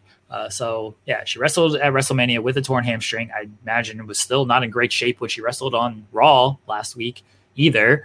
It, it was a good promo. The Becky stuff is is interesting because you know, as, as Sean reported, her deal's not done until next year, it's June of next year. So it's got a while on this deal. So why is she doing this blackout thing at the same time Drew McIntyre is doing it? I think there's a little bit of story into it more more than um more than the Drew stuff because Becky's part of an active story on WWE. She was just turned on by Trish Stratus. It seems like by all indications, reports, it's going to lead a match to to a match between them potentially at SummerSlam. Long ways to go to build that. You're going to have a little bit of downtime and that it, Becky is, is reportedly like hurt. Uh, I think it was a foot injury, so she might be taking time off. Trish might probably need to take a little time to, to heal up from this this hamstring injury. So you can just kind of keep them off television away from each other for a little bit. And hey, Becky doing this of like, I'm frustrated. You know, I was the women's tag champ, and then this person turned on me, cost me my title, and thinking she's to walk in here. And it's just when I brought her back and is just now going to claim everything that I worked hard for. There's some storyline element to that compared to Drew, which we'll talk about uh, with, with, McCarthy. But if they're going to hold this off until SummerSlam, yeah, they're going to need to to slow burn it a little bit because that's a that's a ways away for this match. Yeah, that's the whole thing is that we have three and a half months to tell this story. Uh, you and I talked about it on Monday, the opportunity to do Trish versus Becky in Saudi and get Trish. Trish can maybe uh, make a few more dollars for that house and uh, maybe do some sort of tag match at Money in the Bank in the UK give Trish a partner, whoever that is. Maybe it's Bayley, maybe it's somebody else. And then inevitably, if the reports are true and we're going to SummerSlam, you do Trish versus Becky at SummerSlam. Um, but there's a lot of story to tell in between now and then. Yeah, and we'll we'll, we'll let it play out, Joel Pearl.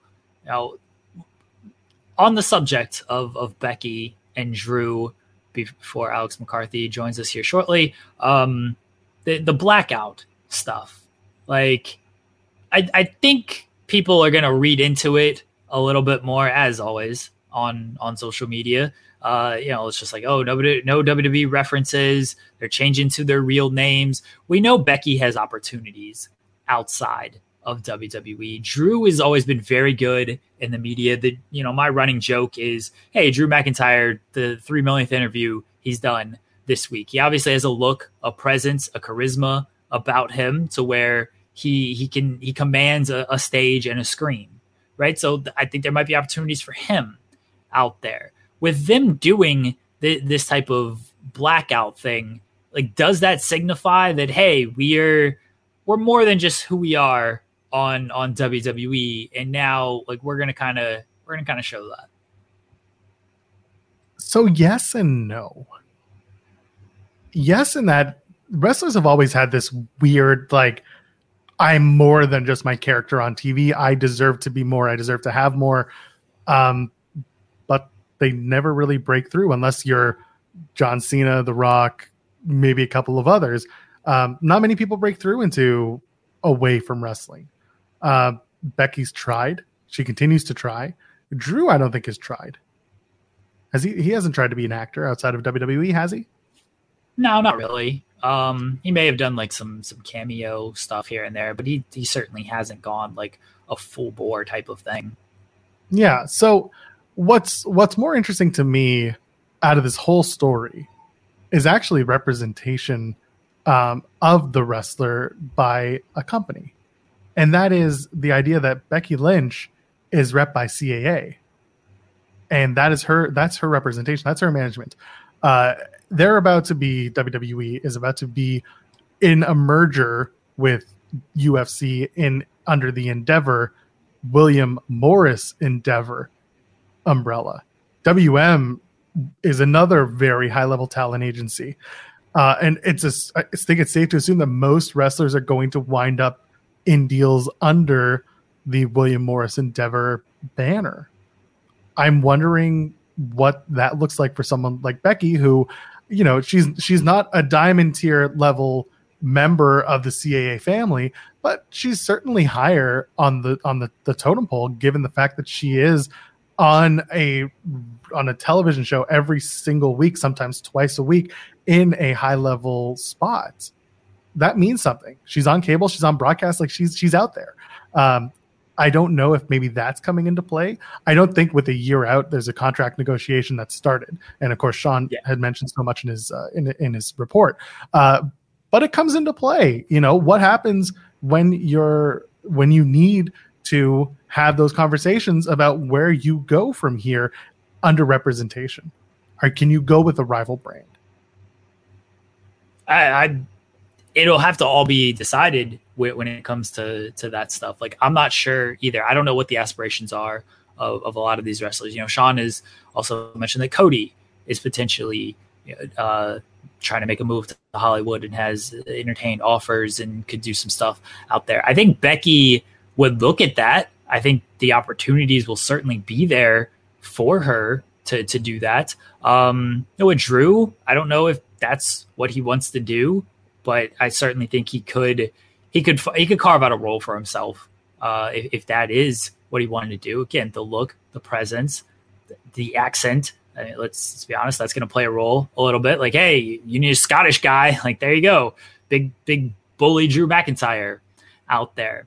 Uh, but yeah, a lot of these wrestlers are picking up, you know, representation. They they have an agent and, and things like that. And now, is there going to be a conflict when it comes to the Endeavor merger, merger, or is there is that going to boost some of their their profile of like, hey, can you help me get this gig? Can can I land on this gig? And I think that would be very good for the wrestlers. I'd almost say for Becky, stick with CAA.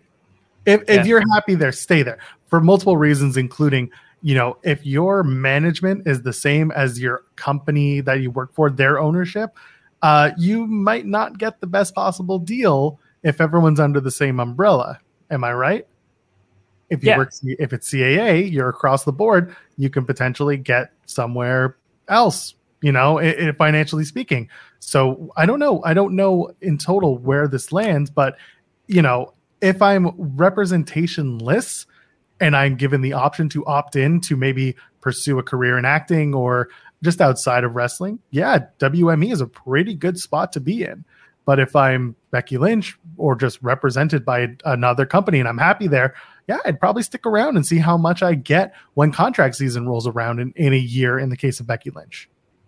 And and that's the the biggest thing, right? Is these contracts. Becky's not for another year. I think Drew is later later this year. Drew, the negotiations are going to start a little bit sooner. Becky, I wouldn't read too much into things just yet because a lot can change between now and when her contract is actually up. So right now, I I'm not saying like it's full storyline what she's doing, but I don't think that it's uh the the sky is falling on Becky Lynch's WWE career because of, of everything that's happening right now. And I look for for a fan of Becky Lynch, I hope I'm correct in that. I, I want her I don't want her off television for long extents of time. I do hope everything is well with her just in general.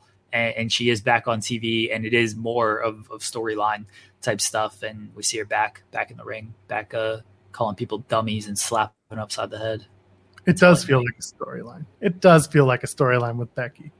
But also it could feel like a storyline with Drew. He lost. He's been losing. Yeah. He's upset. He's brooding. Maybe they're all just uh, they're all just mourning the loss of uh, UK wrestling companies.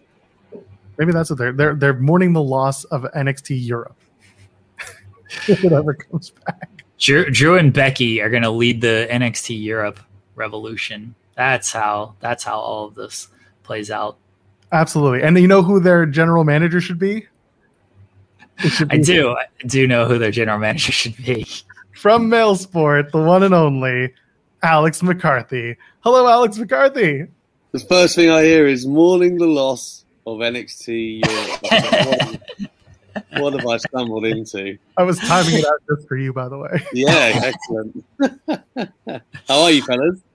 Good. How you doing, buddy? I'm not bad, man. I was really sick last week. Like really. I sick. saw that. You yeah. you feeling feeling better? Yeah, just back in business this week, man. But it, it like because uh, I slept so much when I was sick, combined with the jet lag from LA, it's been bad for business. Really bad for is business. You, is your hair okay? You keep messing with loads it. of it. It's so long right now. Look how tall that is. It's like Johnny Bravo s. It is. Um, oh, but I, uh, yeah, I haven't really prepped. But it were. you get what you get. That's fine. you got to get to a point where you just say, "Nah, I don't care how my hair looks." That's how I looked this morning. I was like, "No, no I'm I'm two kids deep. I don't give a fuck. It's fine." I get it. I get it. Listen, my morning. Let me tell you how my morning started. I took my kid to daycare. That is a 40 minute commute on the subway and on, on public transit. I started heading home. I get a call from daycare and they're like, Hey, your kid's sick. You got to take him right now. And I'm like, You got to be shitting me.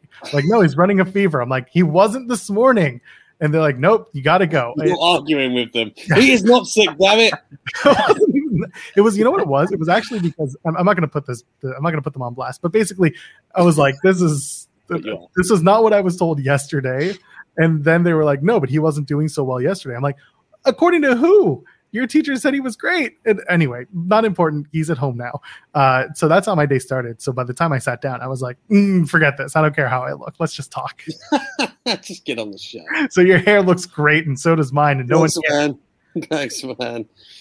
So we're here to talk about uh, your your favorite, your best friend, uh, Drew McIntyre. And uh, Jeremy and Joel started that. Well, you know, I'm just true. Saying. Number one Drew McIntyre fan, Alex right. McCarthy. You've got to be devastated that, that whatever's going on with Drew is going on with Drew right now. Like, where where are you at? What insights can you provide as the man who kind of turned on Drew and acknowledged Roman Reigns also at Clash yeah. after after Drew after Drew lost. Where's your relationship stand with Drew McIntyre right They're now? in the ring. They're in the ring singing and and here's Alex McCarthy acknowledging the winner. That was enough. That was I, enough to turn on Drew right there. um, can't believe you.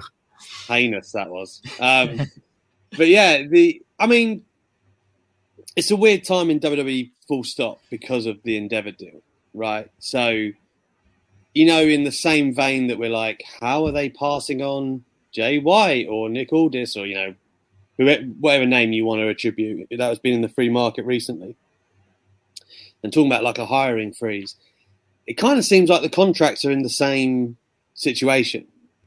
So, you know, if this was a major sports team, you don't often let your star players get to within a year of their last of their contract expiring. I'm using Becky Becky as an example there, right? Just apparently next year she she could go if this was like the Premier League, for instance, I know that's not a great analogy for you two, but you don't let your top guy get to within a year, basically, a final season. You would sell them in that that summer, or you would you would lock them up two or three years before.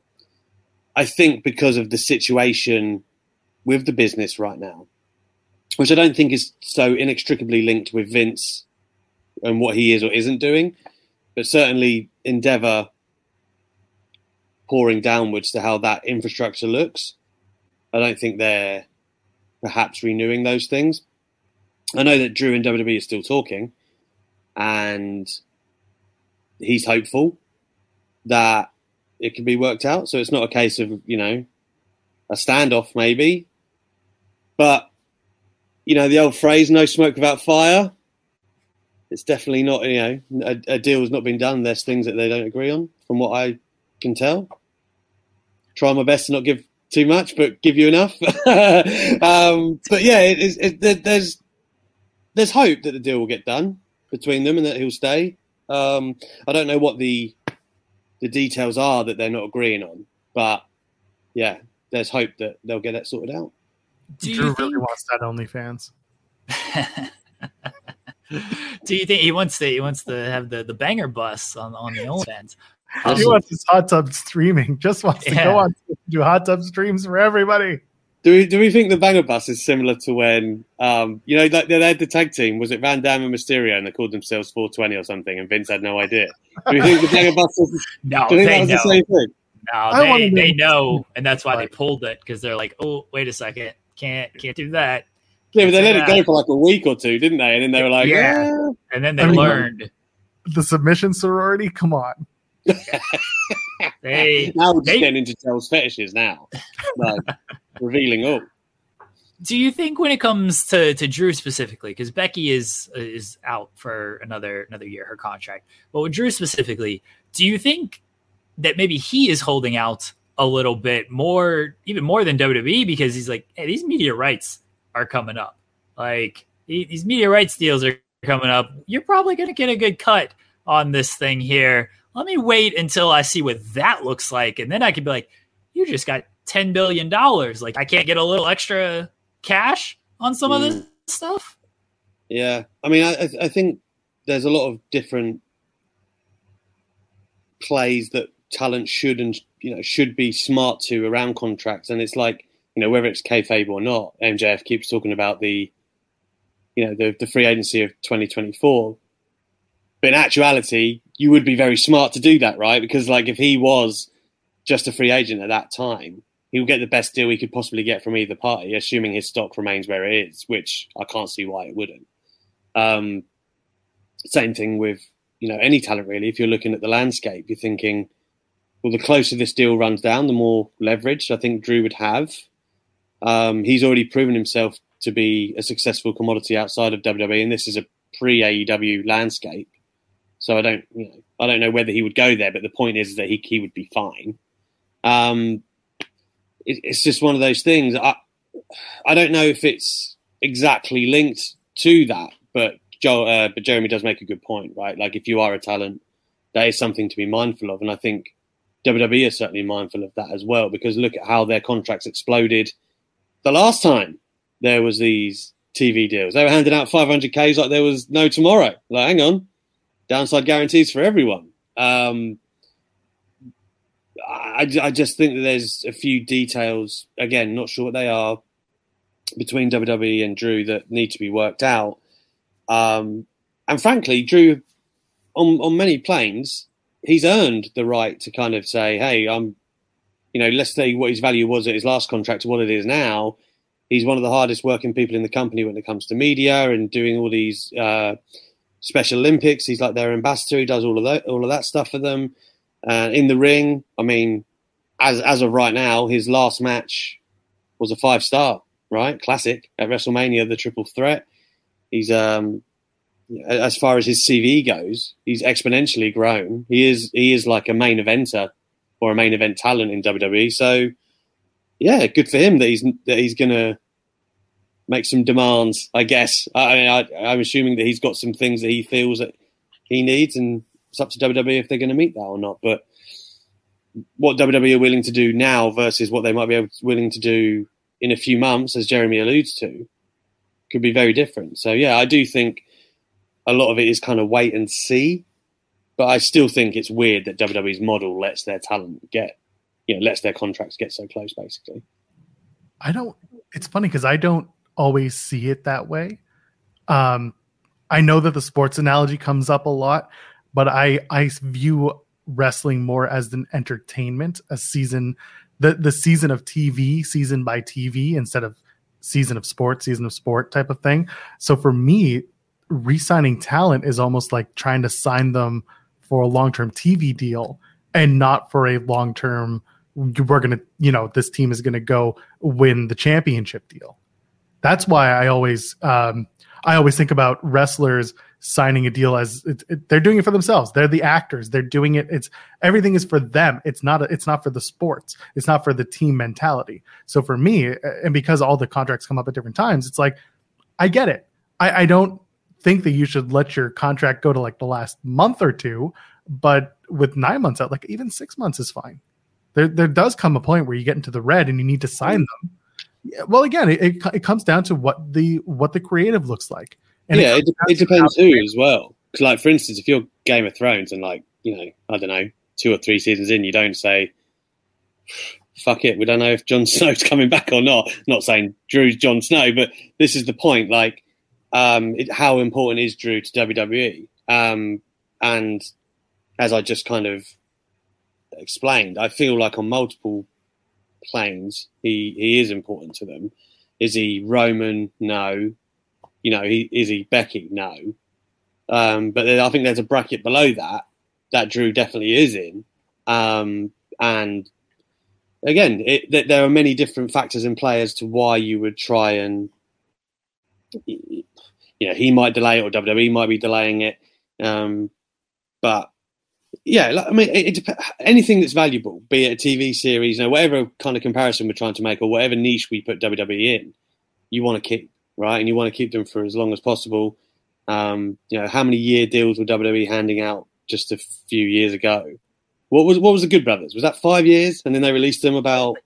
Everyone was five year deals. I exactly right. So talents.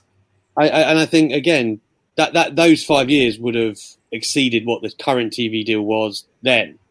Is the point I'm trying to make, right? So it's not exactly linked to whenever they pen a TV deal, although I do take your point on board.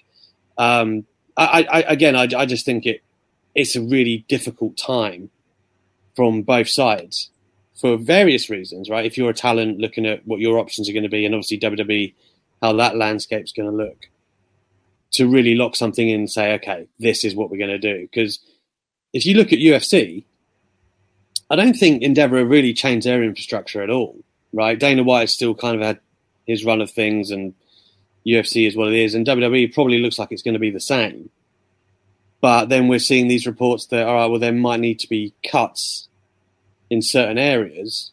You know, I don't know how true those are, or I haven't looked into them myself. But it's one of those things that, well, that's not the time that you'd hand out a multi-million dollar deal for Drew McIntyre either. So I don't know, man. I think it's it's timing is is another thing. Um, and like you say, how many you know, how I don't know how many, Drew's in the last twelve months of his deal, and it's like, I guess the, the clock is ticking. Um, I, but it works for both parties.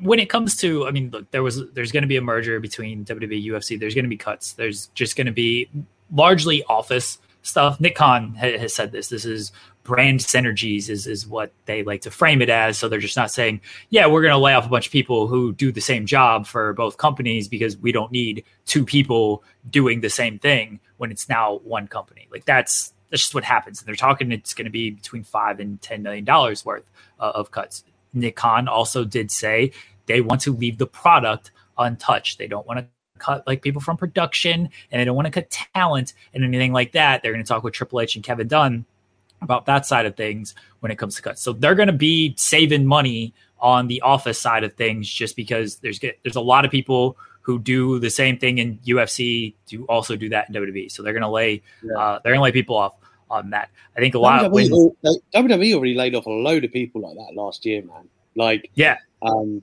some of the PRs that I used to deal with, like they they got a lot a lot of divisions in their office already got kind of like um, streamlined and to do that even further, it's like, it's, it's the realities of of mergers when it comes to to big companies like this. Uh, when, when it comes to to Drew, I feel it's him kind of holding out a little bit more than WWE. I don't think this is quite a, a, WWE decision of like, hey, we want your contract to come down here. I think it's we want you to sign this now, sign this now. And I, I think it's Drew of like, wait, let me see what these TV deals look like first. And it's also that this is just me speculating here. Drew's 37. Let's say he gets a five year deal. This feels like the last kind of big deal he's he's going to be mm. able to get. I know wrestlers have a little bit longer shelf life. Like you're 42 in the NBA, like you're I mean you're kind of washed at 37 unless you're LeBron James. Uh, yeah. Like you're you're not getting these these big cut. You're retired at 42 in in other sports. You're still kind of prime-ish uh, 42 in wrestling. But Drew's probably looking this. This is the last kind of big deal I'm going to get. What can I like negotiate in there of like, hey, let me not work every single live event? I know he likes doing a lot of the media and stuff. It's like maybe let me get some of these weekends off to spend time at home with my family and things like that. So I think he's more holding out of like, what's the best deal I can get, knowing this is probably my last big money making deal. Yeah, he just. I, I know that there's just a few things um, again, I know I keep saying that phrase, that they DM me the scoop so I can pre-write the but you're, you're you're on the right road, is what I'm trying to say. Like there, there's a few things that obviously he, but yeah, he's hopeful that they'll acquiesce to, and um, yeah, anyone thinking that he's out the door or that you know, his contract talks are dead, I would say that like they're not. They're they're ongoing, but it's just those those details, man, those details that they they need to come together on. There's there's those sticking points, and they haven't got there yet. I think Drew is correct in doing this. By the way, the man carried them through the through the pandemic. Did you know if he like holds his thumb up and then thumb thumbs down with the crowd, it's a live response to everybody. And uh, the Tiger King, you watched a lot of Tiger King uh, during the pandemic as well. Same same quotes and interview. He's reaching out to the crowd at WrestleMania. He's trying to touch everybody. He's trying to let everybody, you know, giant fingers, trying to let everyone know. You don't feel the touch. but I think he's right in doing that because like he carried things through the pandemic and he did. Unfortunately, like I don't think he's been really at that level since they kind of he had he could have had the moment in front of the the the half Tampa crowd and they they didn't go with him there. And he just hasn't been at that level. He's done good stuff, but he should have maybe won at Clash. That was a big moment that they just were like, nah, we got it. We're in the we were they were in the second inning, maybe even the that's, first inning. That's a wider discussion, isn't it? Um, I mean, I, I, get. I mean, I was talking about this with Kenny McIntosh earlier. Like we were saying, you know, everyone's talking about Cody being passed over at WrestleMania, but it's kind of like Drew was passed over at Clash, Sami was passed over in Montreal. Like there's there's a slew of baby faces here that you know have have kind of missed the boat that you could have justifiably said like that might have been a great moment to have gone with, you know, and whatever the wider story is for WWE, it better be a masterpiece, right? Like to to pass up on on these moments, but for as great, I mean, I was at Clash as, as great as that main event was, and then the ending left everyone like, oh, like at the same time, was it just because it was Clash that it was the time for Drew? Do you know what I mean? Like, if that same event is in America, it's probably not. Yeah. So, you know, big picture, you have to kind of say, eh, you know what, it's probably in the long run the right decision. But it's just, it's just that horrible feeling on the night, which it was for everyone in attendance. But you know, WWE booked themselves into that position. So, you know, what what are you going to do? But I mean, is that part of a larger storytelling device in wrestling? Where you you have the hometown hero doesn't always win. I get that there was a huge like there was a want and a need, but like you do have to set that expectation of like what happens if it doesn't go that way. Mm. You always and like if you're going to be fantasy booking your way through wrestling, you I, I say this a lot, you always have to be of the mindset of what's next. And when it came to the Drew winning in Cardiff conversation, I was always like, well then what? What do you do with Roman? What do you do? Mm. Like, what do you do with Drew? Like, what, what, what makes sense? What's actually gonna like? What's gonna pique people's interest other than a rematch where Roman inevitably wins back through some shenanigans? There was nothing that to me made sense that would have made Drew's win more than just the moment. Which, like, it feels yeah. like WWE's trying to get away from just giving you the moment. And they get, and even in Montreal, I was there in the building. Like, the moment was Friday when Sami stood in the ring and had five minutes of cheering. You know, the moment for Drew, for better or worse, was singing in the ring with Tyson Fury after the show. No, but the point the point being like it was the homecoming. It was the homecoming. It was the fact that like everyone was so excited. And yeah, there's an agony of defeat that comes with it. Um moving forward, what they do with him, do you do you heat him up going into money in the bank? Do you make him, you know, do you have Drew have a big statement win as they go back across the pond in July? Uh, do they hope to have signed him back by then to play into that? To play like, will the creative for him be part of that conversation? Uh, you know, if he resigns in time, what do you do with him? Mm. I mean, I I think he is planning to be at Money in the Bank, so I don't know how anything, how talks will influence how that looks now to the, versus then. Obviously, he has you know has been on TV since WrestleMania, um, but yeah, it, it's it's funny that wider discussion thing because so many, you know, Kofi Kingston's a good example, right? Like the moment of Kofi Mania, not many people want to talk about the run that then follows it, and then he kind of, you know, runs away. We're not going to talk about how that ends, but what he does after that is kind of just recede back to the spot that he previously had. It's like you know, it's like it never happened really. Um, I don't think that would have necessarily been the case with Cody. And I think that's the argument you could have made, you know, with Drew and Sami. I mean, I love Sami. I would love to have seen it happen just because I love him, but it doesn't make it right. It doesn't make it like a good business decision per se. Um, and with all these records and they're selling out and, you know, that WWE loves to perpetuate every month. Logically speaking, they're thinking Bloodline's going pretty well. like, don't probably don't need to change the Roman story just yet, and we can drag out what's going on with Cody. And um, but Cody is the one where I really dislike this whole narrative of well, and then what? Well, you can, that's it. That's your job, right? To like to figure out what's next and to yeah, pick your writers him, to do this. yeah, to give, give him opponents and stuff like that. Like you could have done Cody versus Brock for the title next easily. Yeah, could easily oh, done that. The Cody stuff, you're not going to hear me say that I disagree. I 100% agree with you. Cody Cody winning was the play. I see in the chat people are saying that's like, my point though that Sami and Drew is like you, you, that's less of an argument. You could have easily gone well, you know that would have been just for those moments. Whereas Cody, I would still argue that it felt like that was the right time for me. For me, but you know I understand everyone. See where it goes. Alex just got an email from Drew McIntyre saying, you know, "Stop email you." All right. La- last question, Alex McCarthy. Yes or no? Yeah. Drew McIntyre, is he at WrestleMania 40? Uh, yes, I think so. I, I think, um, again, he's proven himself as like this independent wrestler. You know, he'll tell you in every promo uh, about how he got fired and came back, and um, you know he loves doing that. But um, it's true as well. He did do that, and I think he would be fine if he had to do it again. But the point is that, and I think he does love being in WWE. Um, he is like their prototype talent as well. You know, works his bollocks off, and yeah, is happy to do all the extra stuff that you know WWE makes out that you need to do to chase such brass rings and etc. And he is that guy for them. He is like the uh, he's like, like he's not John Cena, but he's kind of in that vein. You know what I mean? Like John Cena. Yeah, he really is. Like yeah, for many, in many ways.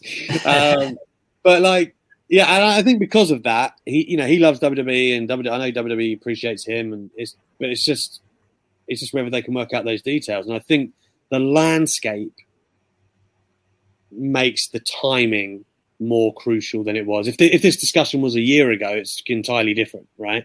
But given that the TV deals and in the, the Endeavor takeover, I do think it makes it a bit more complicated. Um, but my gut says he would prefer to stay, and that there's optimism that the talks will work out. Right. Alex, thanks for joining us. Uh, plug anything you want to plug. You can actually stick around for this bit if you would like, so Joel doesn't have to fill air by himself as I depart for a second. But before that, go ahead and uh, plug everything you got, buddy. Uh, Jesus, I don't even know what I'm doing these days. Uh, check out Daily Mail Uh, we've just only really started doing wrestling coverage the past three or four months, but you can see a lot of different interviews there um, on the sports section, Mail Online. Uh, Inside the Ropes is where you'll find my video interviews, and all of my Mania content went there. And uh, on the podcast with Kenny McIntosh as well. Oh, another email.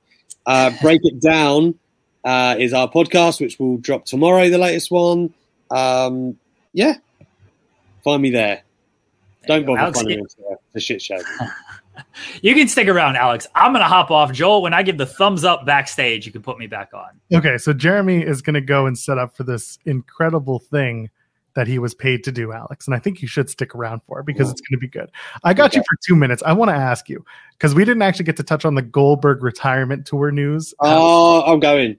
I just want to know off the top of your head Goldberg comes to the UK. Goldberg has a retirement match. Who's he working against? Is it a tag match? Is it a singles? Does he pick someone from the UK? Does he bring someone along from the US? Come on. Who does Goldberg face in a retirement? Why? Why have you got? it's like you it, it, it, popped into my head is like um, Mercedes Moné being like, "Oh, who, who, who should I work in the UK?" And then there's Goldberg going, "Who should I work in the UK, brother?" They're like, "Oh, let's get Will Ospreay out for Goldberg." Um, ah. Progress is in his DMs being like, work together, let's collab.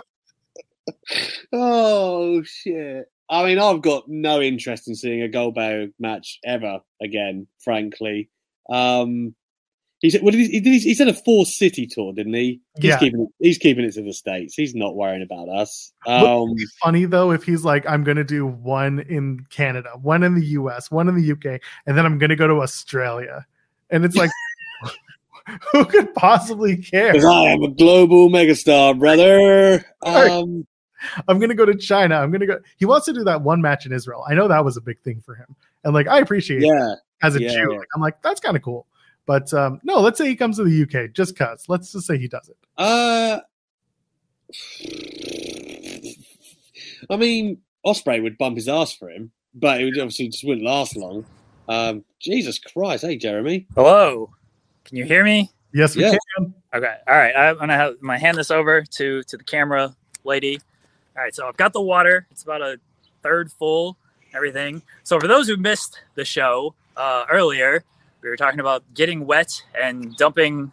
I don't even remember what the how how how did this come about, Joel? I say stuff and then for some reason I talk myself into doing bits. That's what happens. Yeah. I'm dump this water on my head. I'll go ahead, Joel. No, say we were talking about the Twitch stuff. We were talking about Yeah. Twitch streamers and and bikini streamers and all that stuff.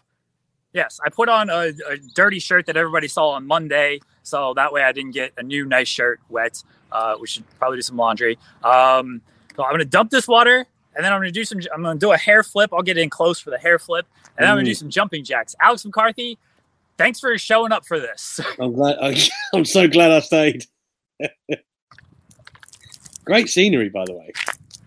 Beautiful area of town. Uh, hold on. Get away. Okay. So wetting his hair. Oh yeah, there's the flip. Oh, Oh, oh my! There's the aesthetic. he looks so Oh my the wife is just.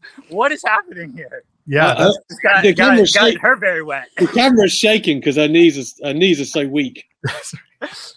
Her knee. nah, Okay. All right. All right. Here we go. Let's do some jumping jacks, everybody. wow, this is Oh. amazing. Oh my god. exploded it exploded into Shaking the head. Get, get all the hair wet. Get the hair wet, baby. If you're in audio, you are missing. A missing. wet dog. things. There's a dog in the background. I uh he's still going. He's still doing the jumping jacks. Most- All Yeah, right. What are we looking forward to on AEW Dynamite tonight, Joel Pearl? oh yeah, that's a thing that's happening tonight. Hey, what's uh what's going on on Dynamite tonight? Alex, what's what's going on on I Dynamite? don't know. I'm just thinking the Big Show used to blow up walking around backstage, and Jeremy just unstoppable. Look I'm at going him. until the show ends, baby. Oh, he really is going until the show ends. Uh, what's what's going on on Dynamite tonight? Because I completely forgot what's happening on the show. I don't Oh, know. No- nobody nobody cares because it's all all about the second show and Punk. That's right. Uh, Jay White and Komander. That's going to be a fun match. That's what I want to see. The elite address their enemies. That's what I'm looking forward to. Uh, FTR are also going to be on the show. That's going to be fun. They're going to. Dax is going to say, "I'm sorry for canceling my podcast, but I had to." I saw that he cancelled his podcast. Yeah. We talked about the top of the show. Had a whole thing about it. Uh, Hobbs and Wardlow for the TNT title. That looks fun. Again, what are they going to do there? Uh, I assume someone's going to get involved. Yeah. Imagine it was Samoa Joe. Oh, here we go. Tell me, tell me if you've seen this one before. Uh, Hayter and Baker versus Soho and Storm. Tell me if you've seen this uh, this storyline play out before. I've never seen that combination of talent together. Um, what is going on with the outcasts? Yeah, that's a whole other discussion. I don't think Jeremy's got enough jumping jacks for me to explain that.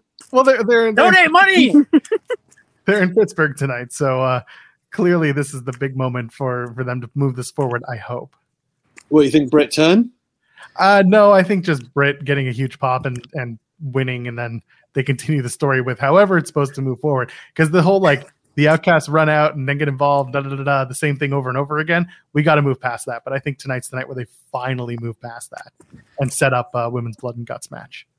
Ooh, And then of course, Jericho and Chugs go face to face, Bebe.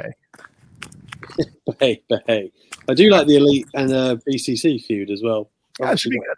They're gonna they're gonna Like have. that. Let's talk about it. this. He got to be getting tired over there. He's not. Joel, isn't it past 12? We're way over time here. No, hold on. And now it's been two hours. Jeremy, plug uh, what you got going on. I got jumping jacks going on. Alex, thanks for hanging out with us. I'm Matt Joel Pearl, J O E L P E A R L. Ladies and gentlemen, friends beyond the binary, we'll see you on Friday for a lot of AEW talk and a whole lot more on In the Weeds. Cheers. Bye. Mike Rowe here with a few thoughts on my favorite sweatshirt. A classic zip up hoodie that used to be navy blue but has since faded to what the fashionistas call a distressed indigo. It's 13 years old, soft as a flannel bathrobe, and after a few hundred dirty jobs, demonstrably and undeniably indestructible. This is the kind of sweatshirt girlfriends like to permanently borrow, but I've held on to this one because I got it from American Giant. American Giant makes all their stuff right here in the USA so they can control every link in their own supply chain. That matters because when you buy American Giant, you not only get great quality, you create jobs for people in factory towns all over the country. No pressure, but if you give a damn about the business of making things in America, you got to support the companies who are doing it right. Go to american-giant.com slash Mike to get 20% off your first order. That's american-giant.com slash Mike.